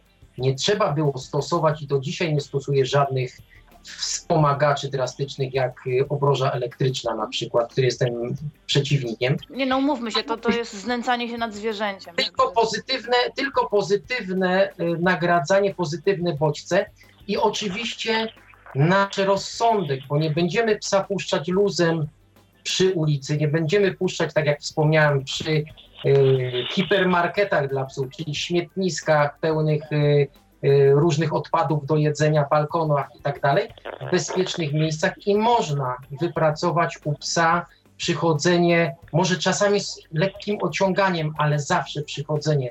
Jak to pamiętam swego czasu, Magda, nazwałaś mojego psa, że to jest pod tym kątem owczarek w labradowej skórze, No, prawda? No, że pod tym kątem. A, a powiedzmy, bo jakoś nie, no nie wszyscy może wiedzą, że właśnie Michał ma też y, Labradora z fundacji. Tak, Pozyskanego. tak, tak, tak, zgadza się. Także tyle chciałam tylko Żywa reklama. Tyle chciałem powiedzieć odnośnie y, więzi, że jest ona bardzo istotną kwestią w tym, jak pies y, będzie posłuszny i również jak pies będzie pracował, bo, bo potem to posłuszeństwo również y, opiera się zarówno na wyszkoleniu przez instruktora, jak również na tym, kto w tym duecie jest liderem. Czy ten pies lubi dla nas pracować, czy sprawia mu to przyjemność w pewnym takim psim y, sensie, że, że pan jest jego zadowolony, prawda? Dziękuję. To jest kwestia. t- Tak jak i ludzie, tak jak i psy mają różne charaktery. No, No to ja się, jeżeli to się można, zgadza. No, ale, chciałabym... ale Irena y, zaznaczyła jednak o tych ym, testach, o tym odpowiednim dobieraniu już ym, psów ym, pod wieloma kątami, pod wieloma y, sprawami i tak samo tym kwestii tej mentalnej. Także psy mają różne charaktery i również konsekwencja również jest jak najbardziej wskazana, prawda, w naszych naszym podejściu do psa i jak, y, czego od niego oczekujemy i jak jak z nim współpracujemy. Na- Natomiast No, pamiętajmy, że to nie ma dwóch jeden takich jeden. Samych to nie psów, jest tak jak jak nie ma kubeczek dwóch takich samych jednorazowy, ludzi. jeden One na pozór mogą podobnie wyglądać, ale charakterami się e, różnią. Ja natomiast, e, jeśli można, chciałabym tutaj nawiązać e, e, po troszeczkę do tego, co Michał powiedział, o czym wspomniała również Magda, a mianowicie do tych metod szkolenia. Otóż to jest właśnie jeden z elementów standardu także, standardów międzynarodowych, tylko i wyłącznie pozytywne metody szkolenia. Nie ma, niedopuszczalne jest wręcz stosowanie jakichkolwiek form przemocy w postaci czy to e, kolczatek, czy to obroży elektrycznych, e, czy w ogóle stosowanie jakiejkolwiek przemocy fizycznej w stosunku do psa. Tylko i wyłącznie pozytywne metody. Jest to bezwzględny e, wymóg, jeśli chodzi o standardy obowiązujące w IGDF. Ale chciałbym również dodać, że mm, moja wypowiedź odnośnie tego pozytywnego szkolenia, tego budowania więzi nie dotyczy tylko mnie i psa z Fundacji Labrador, ale również y, znam psy z innych y, szkół, y, na przykład PZN-owskiej i z Piły i również bardzo ładnie psy są posłuszne, bardzo ładnie pracują. Także mm, to nie tylko jest kwestia szkoły, tej konkretnej czy innej, ale, ale ogólnie naszego podejścia mm, do tej kwestii naszego, czyli instruktorów, jak również naszego, czyli już potem klientów. No ja Dzięki. będę, ja będę się trzymała tego, że e, właśnie, no Michał, masz tutaj bardzo dużo racji, bo e, jest to mądre zwierzę i on po prostu wie na to, e, kiedy i na, e, z kim może sobie pozwolić, prawda? Jeżeli on e, zna, nazwijmy to w cudzysłowie, swoje miejsce, ma tego swojego pana, którego kocha i uwielbia, to on będzie posłuszny, on będzie, on będzie słuchał, on będzie wykonywał polecenia, ale jeżeli wie, że, że osoba, y, która się nim opiekuje, jest słabego charakteru, niezdecydowana, nie potrafi wymagać, to on to wykorzysta, tak? To jest inteligentne stworzenie i nie ma się co dziwić. A pies, tak jak człowiek, woli nie pracować niż pracować, prawda? Woli nie słuchać niż słuchać, bo jest mu po prostu tak wygodniej. Budowanie więzi to nie tylko to, żebym był liderem dla swojego psa, ale również poznanie własnego psa, jakie ma zalety, jakie ma plusy i również jakie tam ma wady. Czyli może wady to brzmi źle, brzmi y, źle.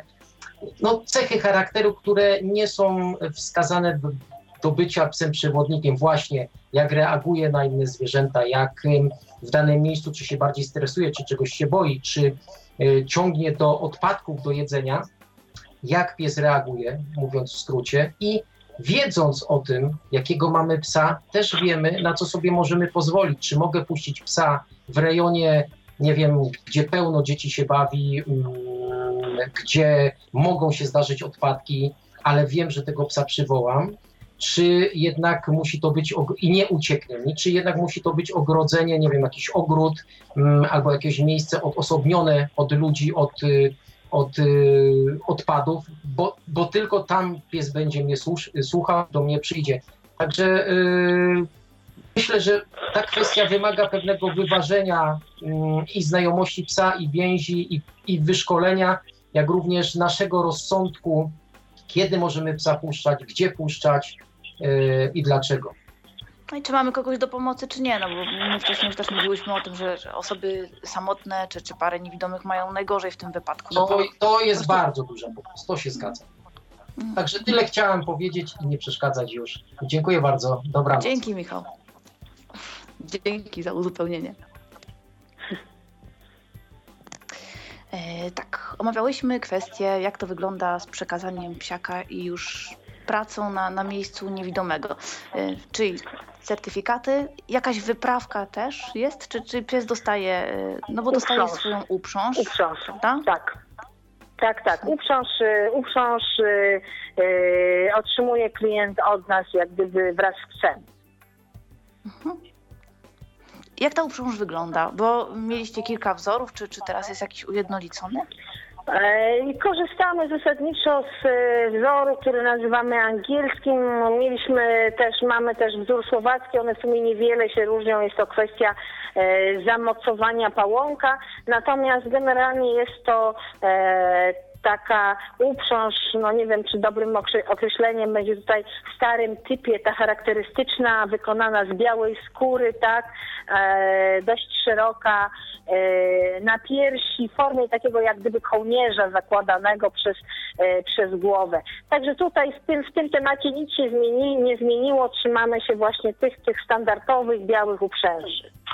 Pałąk jest sztywny, lekko wygięty w jedną stronę, tak, czy, czy tak, równy? Tak, tak, tak, tak. Tak i tak. Znaczy mhm. korzystamy też z, z pałąków y, kanadyjskich, które są nieco lżejsze od tutaj tych naszych europejskich, ale zasadniczo one niewiele się między sobą, y, między sobą różnią. No, staramy się właśnie teraz y, o to, aby, aby jednak ta, ta uprząż była możliwie jak najbardziej lekka, tak?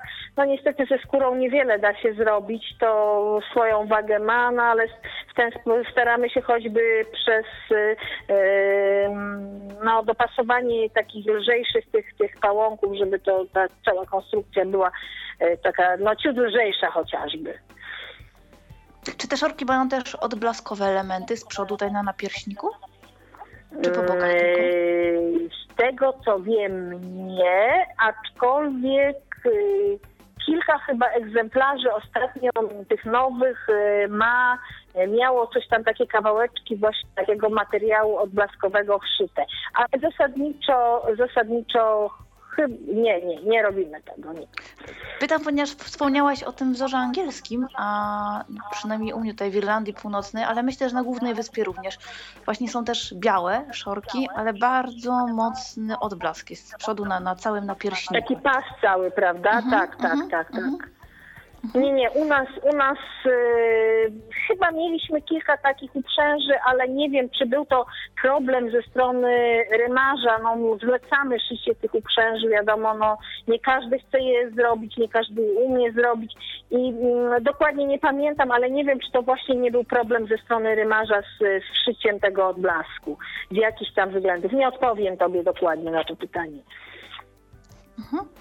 E, więc uprząż piesek dostaje, natomiast całą resztę wyposażenia, posłanie, miski i oczywiście no, dalszy koszt już ponosi e, niewidomy.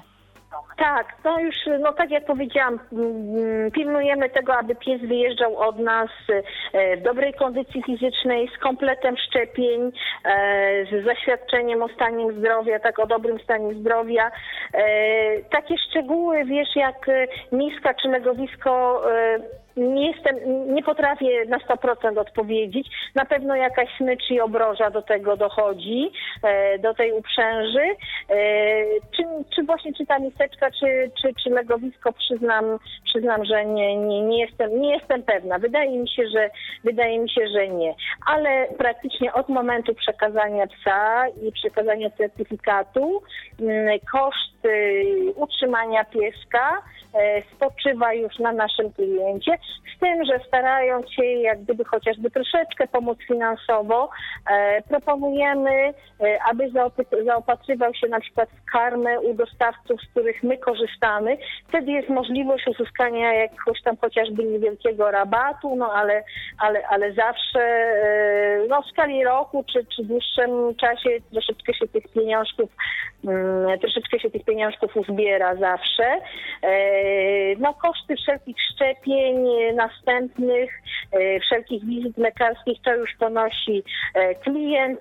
Jest o tym stosowny zapis w umowie. Jest to określone wręcz jako obowiązek klienta, dbałość o zdrowie psa i o wykonywanie, mm, o wykonywanie corocznych badań i corocznych szczepień profilaktycznych. E, jedynie w przypadku, gdyby zaistniała konieczność wykonania jakichś badań genetycznych, które na przykład byłyby robione na nasze zlecenie, wówczas my ponosimy koszty Y, koszty, koszty właśnie takich już wysoce specjalistycznych badań. A tak te podstawowe, zwykłe koszty utrzymania obciążają już naszego, mm, naszego klienta. Aha, y, psy są sterylizowane, te, te które są przekazywane. Tak, prawda? oczywiście, tak, tak, tak. I to dosyć wcześnie. Y, pieski kastrujemy w wieku 7 i więcej miesięcy, czyli mówiąc, y, dopóki siusiają po damsku, tak, dopóki nie znaczą terenu, e, ten zabieg wykonujemy, natomiast słuczkami czekamy do pierwszej cieczki i z reguły są sterylizowane e, po pierwszej cieczce. Mhm. I teraz chciał, chciałam jeszcze ewentualnie dopytać o, o parę takich, no, no myślę, że takich technicznych też rzeczy. E, co, co się dzieje dalej, Y, z tym psiakiem i osobą niewidomą. No bo jest ten pies dzierżawiony przez osobę niewidomą, poniekąd, tak? No tak, tak, tak w cudzysłowie no jest dzierżawiony, tak dlatego że pozostaje mhm. własnością y, fundacji. E, czy kontrolujecie w jakiś sposób pracę tego psa? Czy są jakieś zjazdy, zloty, ewentualnie też połączone z warsztatami, ale no, głównie też sprawdzian umiejętności, czy na przykład ktoś nie doprowadził do zatracenia umiejętności tego, tego psa przewodnika czy coś się niedobrego nie wydarzyło? Macie jakąś pieczę? To znaczy tak, y, zgodnie właśnie z tymi naszymi już standardami, e, szczególnie w tym początkowym okresie pracy, dosyć taki ten kontakt instruktora z klientem jest taki dosyć intensywny, no bo wiadomo, najwięcej wtedy tych problemów może się tam urodzić. E, w związku z czym e, jest to kontakt nie tylko telefoniczny, ale również e, taki bezpośredni, kiedy to instruktor po bodajże miesiącu i potem po pół roku jedzie do klienta, sprawdza jak tam ta praca wygląda, czy dają sobie radę, czy nie ma jakichś takich większych problemów, jeżeli coś takiego się zdarza, na miejscu są e, rozwiązywane. E, potem staramy się, aby raz do roku e, nasz instruktor odwiedził wszystkich naszych klientów, aczkolwiek różnie to nieraz bywa. No, często e, wydawałoby się, prawda, że dwoje ludzi e, umówić to nic trudnego. Okazuje się, że jednak potrafi to nieraz być bardzo trudne, ale staramy się w miarę możliwości tak, aby właśnie co najmniej raz do roku instruktor zobaczył psa w jego miejscu zamieszkania. E, no i e, oczywiście to, co wspomniałam wcześniej w przypadku wolontariuszy, to dotyczy również klientów posiadających już psy, przewodniki. Instruktorzy są e, dostępni pod e, swoimi telefonami. E, niektóre z problemów da się rozwiązać właśnie e, drogą taką telefoniczną czy mailową, udzielając jakichś prostych prostych porad. Co do ewentualnych jakichś spotkań i, i takich warsztatów, meetingów, staramy się też to w zależności od tego, jak środki finansowe na to pozwalają, raz do roku zorganizować spotkanie, na które zapraszamy wszystkich naszych klientów. To jest takie spotkanie weekendowe, e, na którym e, o charakterze takim powiedzmy sobie warsztatowo-integracyjnym, e, na którym właśnie można, mm, nasi klienci mogą sami wymieniać się poglądami, przede wszystkim mogą też się poznać, ci, którzy się nie znają. I jest też okazja, żeby porozmawiać z instruktorem i uzyskać pomoc w rozwiązaniu jakichś problemów, o ile, o ile takowe są. W czasie takiego spotkania kontrolujemy również tą nieszczęsną wagę tych naszych labradorów.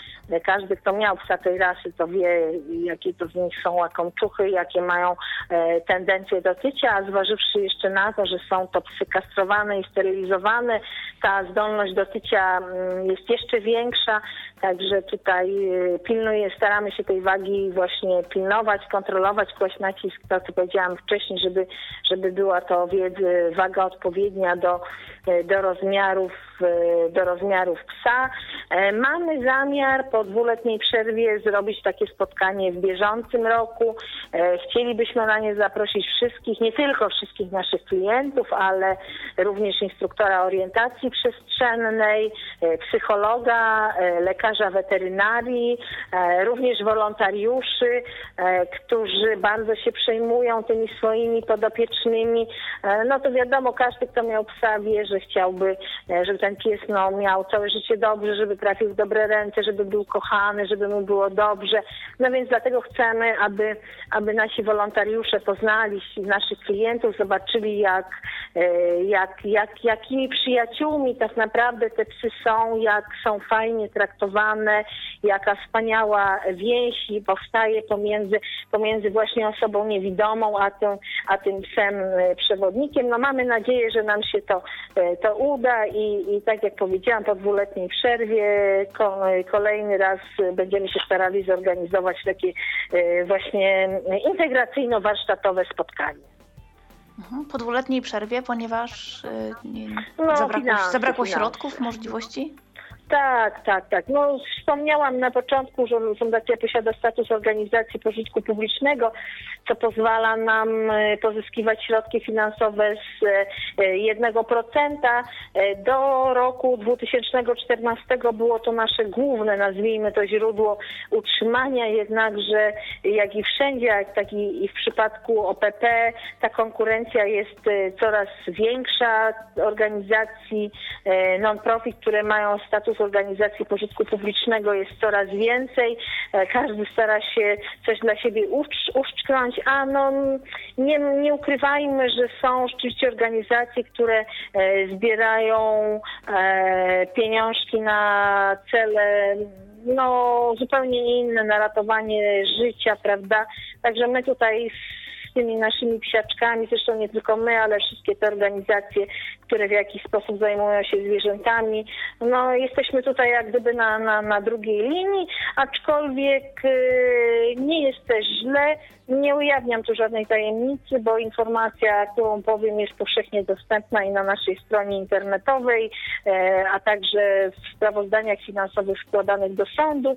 E, to nasze wsparcie, które uzyskujemy e, z 1% to jest 120-130 tysięcy złotych, ale zważywszy na to, że sumujemy zawsze kilka, kilkanaście psów, że mm, płacimy wynagrodzenia instruktorom, no to są takie pieniążki, które wystarczają tak, no aby, aby. Dlatego też w ubiegłym roku mm, po raz pierwszy postaraliśmy się e, o pozyskanie o środki finansowe z Państwowego Funduszu Rehabilitacji Osób Niepełnosprawnych. E, udało się, podpisaliśmy projekt dwuletni.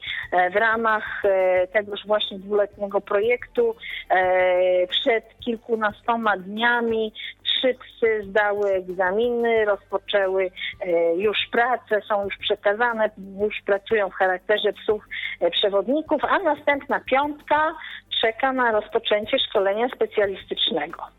Mhm.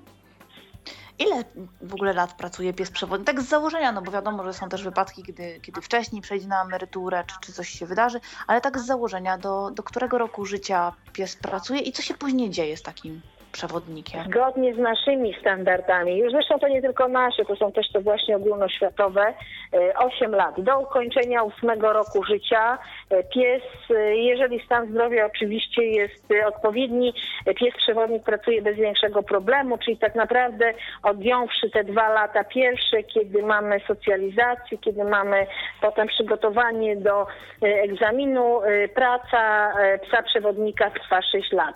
Ale jeżeli jego kondycja fizyczna, stan zdrowia potwierdzony mm, orzeczeniem lekarza weterynarii i jeżeli opinia instruktora co do umiejętności psa jest pozytywna, wówczas istnieje możliwość dwukrotnego przedłużenia tego okresu pracy o kolejny rok ale tylko dwukrotnego. Już nie ma możliwości, aby e, klient uzyskał przedłużenie po raz trzeci, czyli definitywnie pies kończy pracę w wieku 10 lat. Co się dzieje z nim dalej? E, możliwości są dwie. Jedna taka, to e, jedna jest taka, że zostaje ze swoim dotychczasowym panem e, i tam godnie dożywa sobie e, swoich ostatnich dni, Albo jest również też taka możliwość, że pies zostaje zwrócony fundacji, czyli prawnemu właścicielowi, która następnie szuka dla niego e, właśnie takiego domku na dożycie. Ja powiem szczerze, e, z tych kilku emerytów, które, których aktualnie mamy, żaden nie wrócił do fundacji. Wszystkie zostały ze swoimi dotychczasowymi opiekunami. E, większość z tych opiekunów czeka, nie wzięła nowego psa przewodnika, po prostu woli y, swój gorszy komfort życia y, po to, aby zapewnić właśnie temu psu godziwą starość i godziwe warunki y, i czekają po prostu na, na nowego pieska. No dopiero będzie to możliwe, prawda, jak ten stary przyjaciel przejdzie przez tęczowy most. E, natomiast bodajże w jednym czy dwóch przypadkach klient zdecydował się na wzięcie jako drugiego psa, nowego psa przewodnika. E, staruszek jest już na emeryturze, mieszka sobie spokojnie z nimi właśnie w charakterze emeryta, a młody pies chodzi do pracy i pracuje z klientem. No, ja na przykład mam nowego psa przewodnika, a Nelsona odwiedziłam w październiku, bo byłam u rodziców, ja, a Nelson właśnie tam mieszkał, moich rodziców. Jeszcze raz, bo chyba przycięło. Jak się miewa Nelson? Jest dobrze, tak? Mam nadzieję. Jak, jak Nelson, bez zmian. No, bez zmian. No, ym, piękny Przychodzi człowiek, roku, to się cieszy, szuka jedzenia. 2003 rok, prawda? Czyli mhm. 12 lat, no to już jest bardzo ładny wiek, jak na, na, na Labradora. E, brat Nelsona, tutaj też tak prywatnie tobie powiem, chociaż jesteśmy publicznie na, na no, antenie, nie, też ale to, to, bardzo to, to dobrze i jest w bardzo dobrej kondycji. Nie, wszystko, wszystko w porządku. Nawet, nawet e, mój guardian próbował się z nim pobawić, ale nie, no, bez przesady. To, to, to już jest piesek stateczny, nie, starszy, on takie głupoty. Że gówniarzeria niech sobie da spokój, tak? Tutaj tak, niech sobie da spokój, nie będziemy się bawić bez sensu. Znamy to. Nawet na niego zaburczał, mój się zdziwił, że naprawdę nie chcesz. Ale tak to w, w porządku było później, akurat, akurat z tym nie ma, nie ma najmniejszego kłopotu, bo Nelson jest psem wyjątkowej łagodności, wręcz, wręcz wyłączony raczej niż, niż agresywny, także ja na niego zawsze miałam foka polna. Zresztą oczywiście jak każdy labek y, fuczy nosem, jest fantastyczny. No mówię, może tak się wydaje, że skoro ja mam owczarka, to jestem przeciwna. Nie, nie, absolutnie nie, nie jestem przeciwna.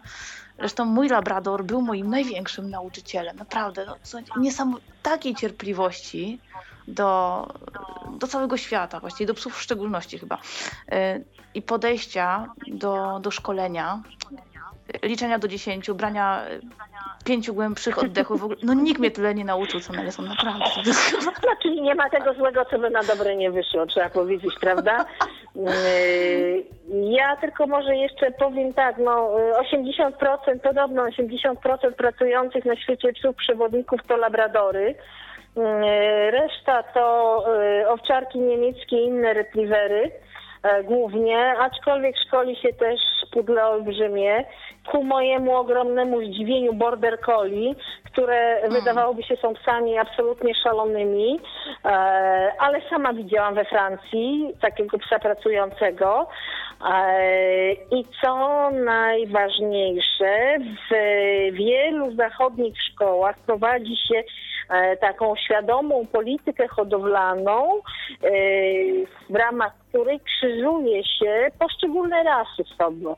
Sobą. Uzyskane w ten sposób krzyżówki podobno są, chętnie się uczą, łatwiej się uczą i nie są, jak to mi powiedziano, takie twarde jak labrador, co mnie bardzo zdziwiło, bo labrador nie jest aż takim bardzo twardym psem. On ma tam swoją jakąś ideę fix, nazwijmy to, i rzeczywiście jak nieraz się uprze i postanowi coś zrobić, to trudno go od ja, tego ja, ja bym odnieść.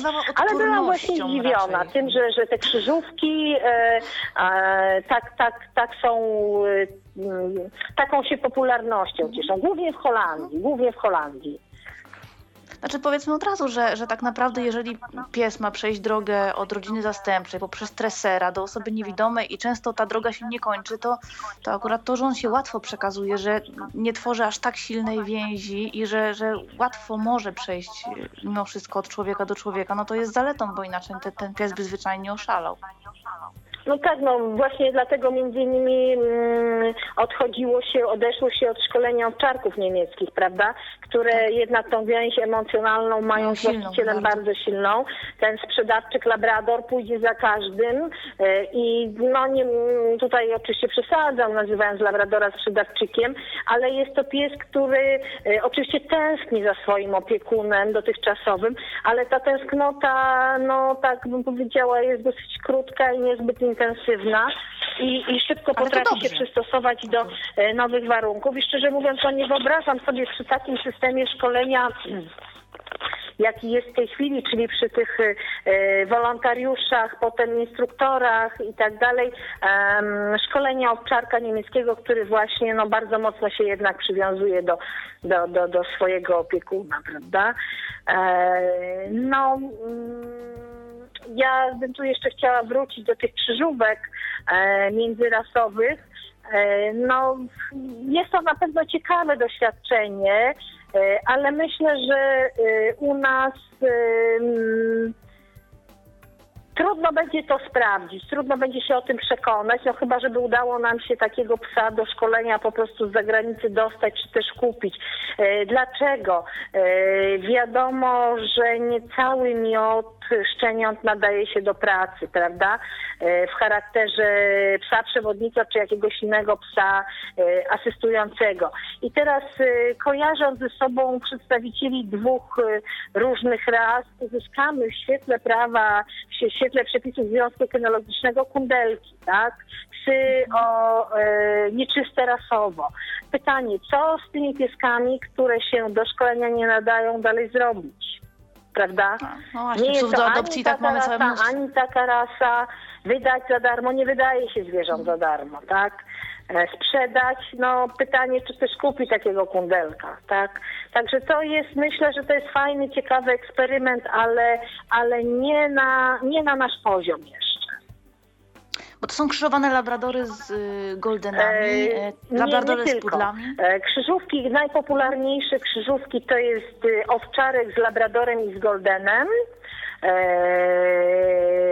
owcza i golden i labrador.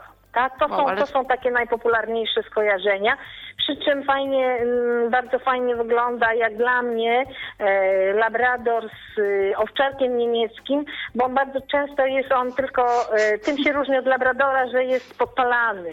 Natomiast ta uroda taka jest właśnie taka bardziej labradorza.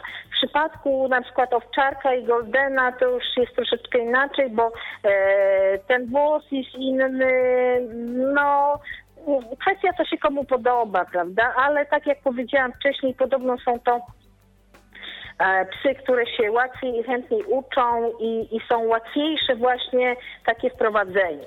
No być może, że kiedyś nam się uda, że, że, że dostaniemy takiego pieska, czy kupimy, e, wypróbujemy, aczkolwiek no wiem, że, że, że w Fundacji Wismajo chyba dwie takie krzyżówki już pracują, podobno bardzo się sprawdzają. E, prosiłam, zapytałam panią Jolę Kramasz o opinię na temat tych piesków. No otrzymałam odpowiedź, że, że rzeczywiście, że, że są fajne że pracują dobrze, więc myślę, że jest to e, z punktu widzenia naszych klientów e, dobra linia, bo jeżeli możemy poprzez takie krzyżówki uzyskać psa, który jest jeszcze łatwiejszy w prowadzeniu, no to, to, to jest to tylko na korzyść dla ich przyszłych opiekunów. Czy, czyli jednak korci was, żeby oprócz Labradora wprowadzić też, też inne rasy albo takie tylko krzyżówki? i wyłącznie, gdyby ktoś nam zechciał takowego psa podarować, bo na pewno nie będziemy sami eksperymentować z czymś takim, bo kwestia, e, kwestia doboru odpowiednich zwierząt, o ile moglibyśmy sobie tam Goldena z Labradorem skrzyżować, no to powiedzmy jeszcze byśmy coś znaleźli, tak, jeśli chodzi o dobry materiał genetyczny. Natomiast e, e, w owczarkach niemieckich e, znalezienie dobrego materiału genetycznego, takiego, który e, pozwoliłby na uzyskanie no, naprawdę fajnej krzyżówki, no ja myślę, że może być problemem. To trzeba, trzeba rasę znać, trzeba po prostu wiedzieć, e, znać konkretne osobniki, wiedzieć, że e, skrzyżowanie tych dwóch e, konkretnych psów no, może dać nam coś ciekawego. Tak, ja zanim wzięłam szczeniaka, to, to miałam kontakt z hodowcą przez wiele lat. To nie był nawet pierwszy miod tej suki, no, to był ostatni miod tej suki. Chociaż bardzo chciałam po, po konkretnej mamie mieć i, i z konkretnej krzyżówki. Zresztą hodowczyni również bardzo się przejmowała. Yy, Wydzwaniała do mnie, a jak ci się nie sprawdzi, a co będzie, a co będzie? Mówię, Słuchaj, na pewno wszystko będzie super. I, i faktycznie jest, ale no to jest ryzykowne. No Ja zawsze, jest to zawsze ryzyko. Jeszcze wiążę pod uwagę to, że zarówno Labrador, jak i y, w ogóle retrievery, jak i owczarki niemieckie są psami dość mocno obciążonymi ryzykiem zachorowania na dysplazję. Jest to niestety ciągle ta wielka niewiadoma, bo, bo, bo kupuje się psa, powiedzmy sobie, no, za niemałe pieniądze, e, opiekuje się tym pieskiem, inwestuje w niego, po czym okazuje się bach stawy do niczego, nie? czyli do widzenia. No przy czym nie sama, nie sama dysplazja nawet, nie, nie wszystko da się i, i przewidzieć. pracy z pocałowaniem ręki rodziny, która zechce się chorym psem zająć, bo taka jest prawda, tak? Bo to jest pies chory. To, że on w danym momencie nie kuleje, to nie świadczy, że za parę lat nic się nie stanie. Labrador to pies duży i ciężki i e, nawet jeżeli on nie będzie pracował jako pies przewodnik, to przez sam fakt e, właśnie swojej budowy anatomicznej e, i konstrukcji prędzej czy później te zmiany e, wystąpią i dadzą o sobie znać. E, Czy to do tego jeszcze dojdzie na przykład jakieś wyrobienia kręgosłupa, czy coś takiego. Także na pewno em, przyszłościowo jest to pies, pies z problemami. No jak większość dużych psów, a przypominajmy, że no, przypomnijmy, że senior przy tak dużym psie, tak, bo to jest jednak rasa duża, no to tak naprawdę możemy już siedmioletniego psa zacząć powolutku traktować jak seniora, tak w weterynarii jest to traktowane, więc już trzeba być Tak, czynniejszym, tak. trzeba też prowadzić już badania w tym kierunku, e, sprawdzać stawy, sprawdzać stan zdrowia, tak o wiele czujniejszym być w tym momencie.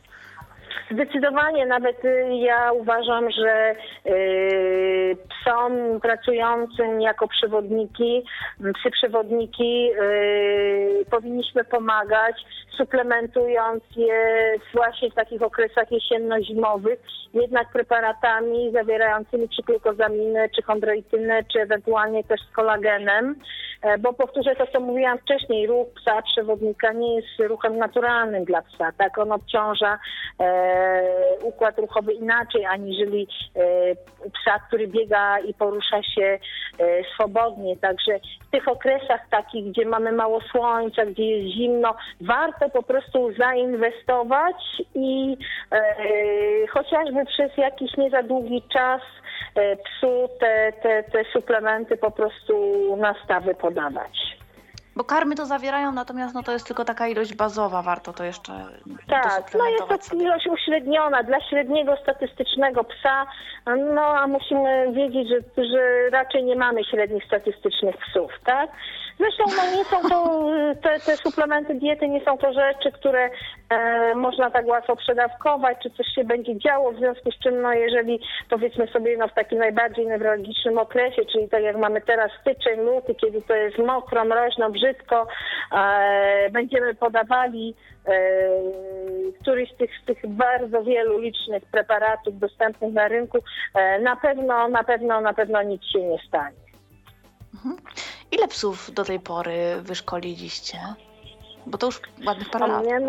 Tak, wspomnianą trójką, tą właśnie wyszkoloną dzięki mm, pomocy Pefronu, 33.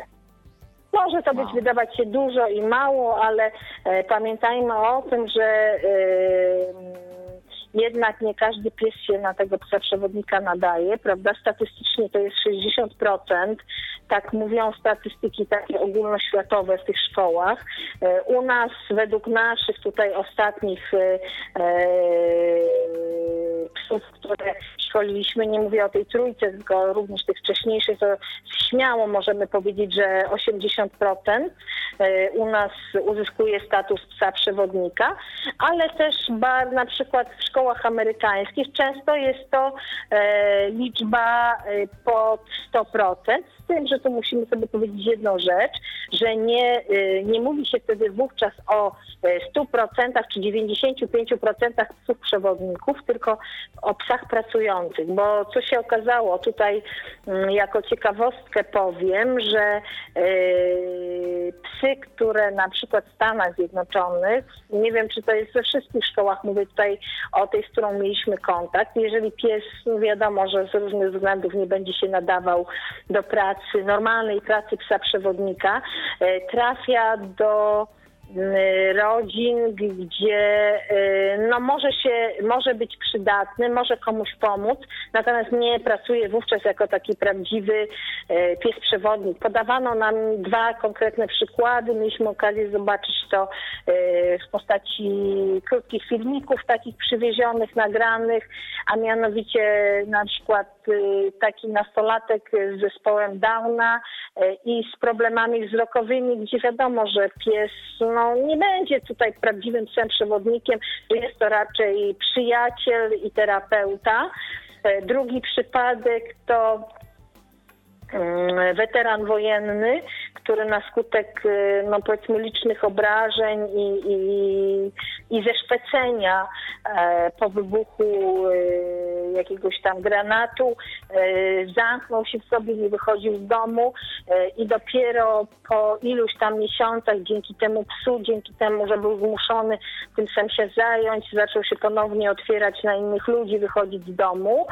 Mm, Ciekawą inicjatywę mają też Holendrzy, którzy e, te psy, e, które właśnie nie sprawdziły, im się nie, nie, nie, nadawały się na psy przewodniki, e, przekazują także weteranom wojennym, ale to tam ich rola jest nieco inna, a mianowicie taka bym powiedziała wręcz nietypowa. Te psy mają jedno ważne zadanie. Budzić swojego opiekuna w nocy, kiedy śnią mu się koszmary. Po prostu przerywać sen.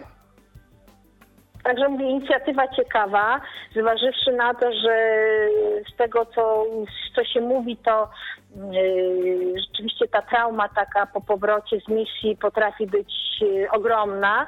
Myślę, że jest to ciekawy pomysł i, i, i jeżeli jest możliwy, jeżeli szkoły mogą sobie na to pozwolić, to warto naśladownictwa. No to doskonały. Jeszcze jedna, jeszcze jedna rzecz myślę tutaj wchodzi w grę, jeśli chodzi o tak, tak wysokie statystyki, e, bo my tutaj cały czas rozmawiałyśmy o osobach niewidomych, e, a tak naprawdę przynajmniej no, no tu gdzie ja jestem, e, jest mnóstwo psów przewodników, natomiast większa, większość z nich pracuje z osobami no wręcz myślę, że niedowidzącymi, bo to nawet nie są osoby słabowidzące, bo to są osoby, które są w stanie czytać e, no właśnie na, napisy na produktach, spokojnie sobie w centrum handlowym zrobić zakupy no, no za, za pomocą wzroku, jednocześnie idąc z psem czy z, z białą laską, uchodzą za niewidome, ale w ogóle nie są niewidome. Więc myślę, że tutaj No też tak. takie statystyki mogą być podnoszone poprzez przekazywanie psów osobom, które, które naprawdę dużo widzą. No, z pewnością masz tutaj rację. No, my z racji tego, że mamy tą pulę tych naszych psów naprawdę bardzo niewielką, e, a jednak całkiem sporo grono, e, spore grono oczekujących osób no, całkowicie niewidomych.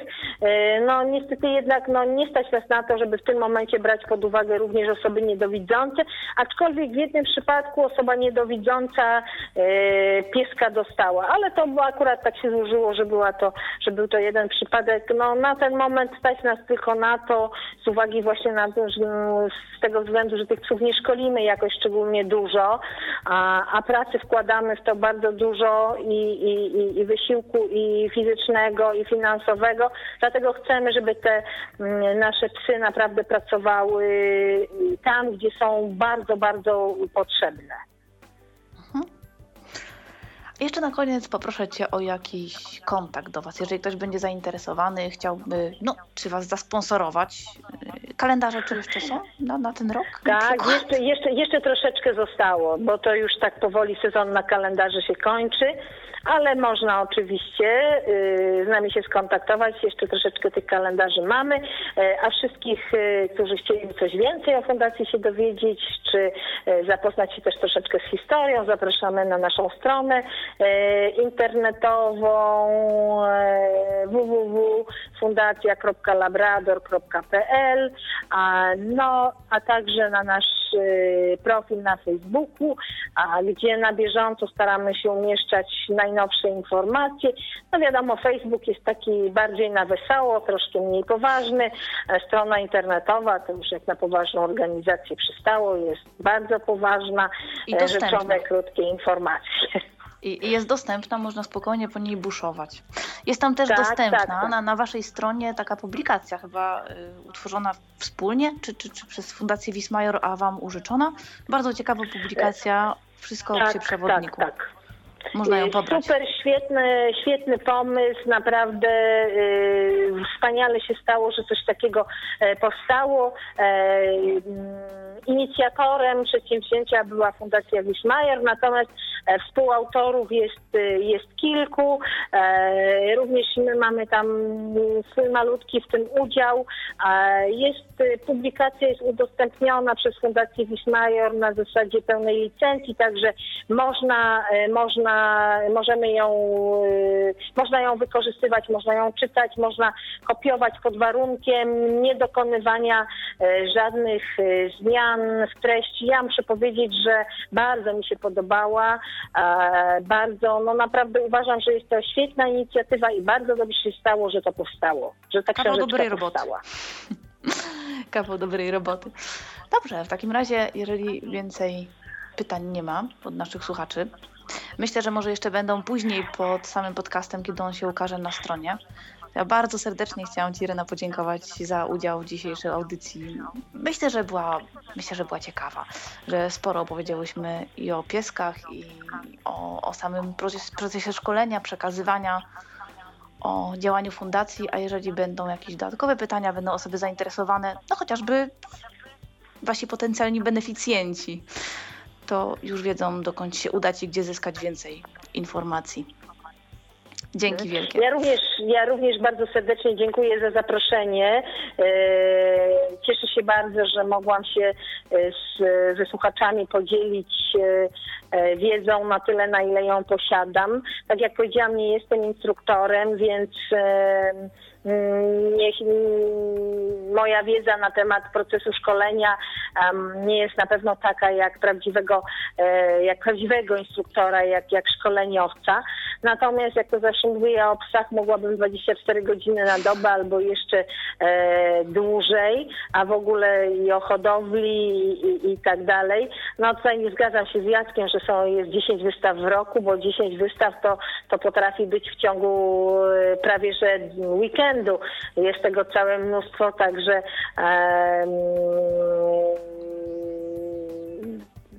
wiele, się, wiele się w tej kynologii dzieje. No tak jak powiedziałam, bardzo się cieszę, że mogłam się tą moją wiedzą e, ze słuchaczami podzielić i serdecznie zapraszamy. Zapraszam do odwiedzin na naszej stronie internetowej, e, na Facebooku, a także do kontaktu e, telefonicznego. Jesteśmy do, do Waszej dyspozycji, chętnie odpowiemy na pytania, rozwijemy wątpliwości albo pomożemy, jeżeli będzie taka możliwość rozwiązać jakiś problem. Dziękuję bardzo. I też na Facebooku można śledzić, dlatego że fundacja gości na różnych targach rehabilitacyjnych, zoologicznych. E, teraz ostatnio był wykład w Krakowie z kolei. Także no jeżeli ktoś chciałby się dowiedzieć, kiedy ewentualnie w jego mieście coś się będzie wydarzać, no to, to, to również informacje na Facebooku. Tak, oczywiście. Zapraszamy również na Facebooka. Mhm.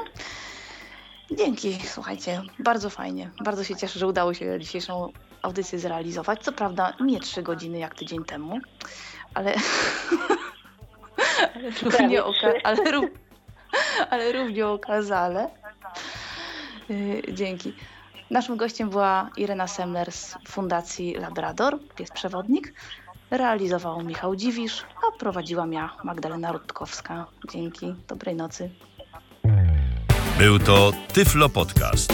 Pierwszy polski podcast dla niewidomych i słabowidzących.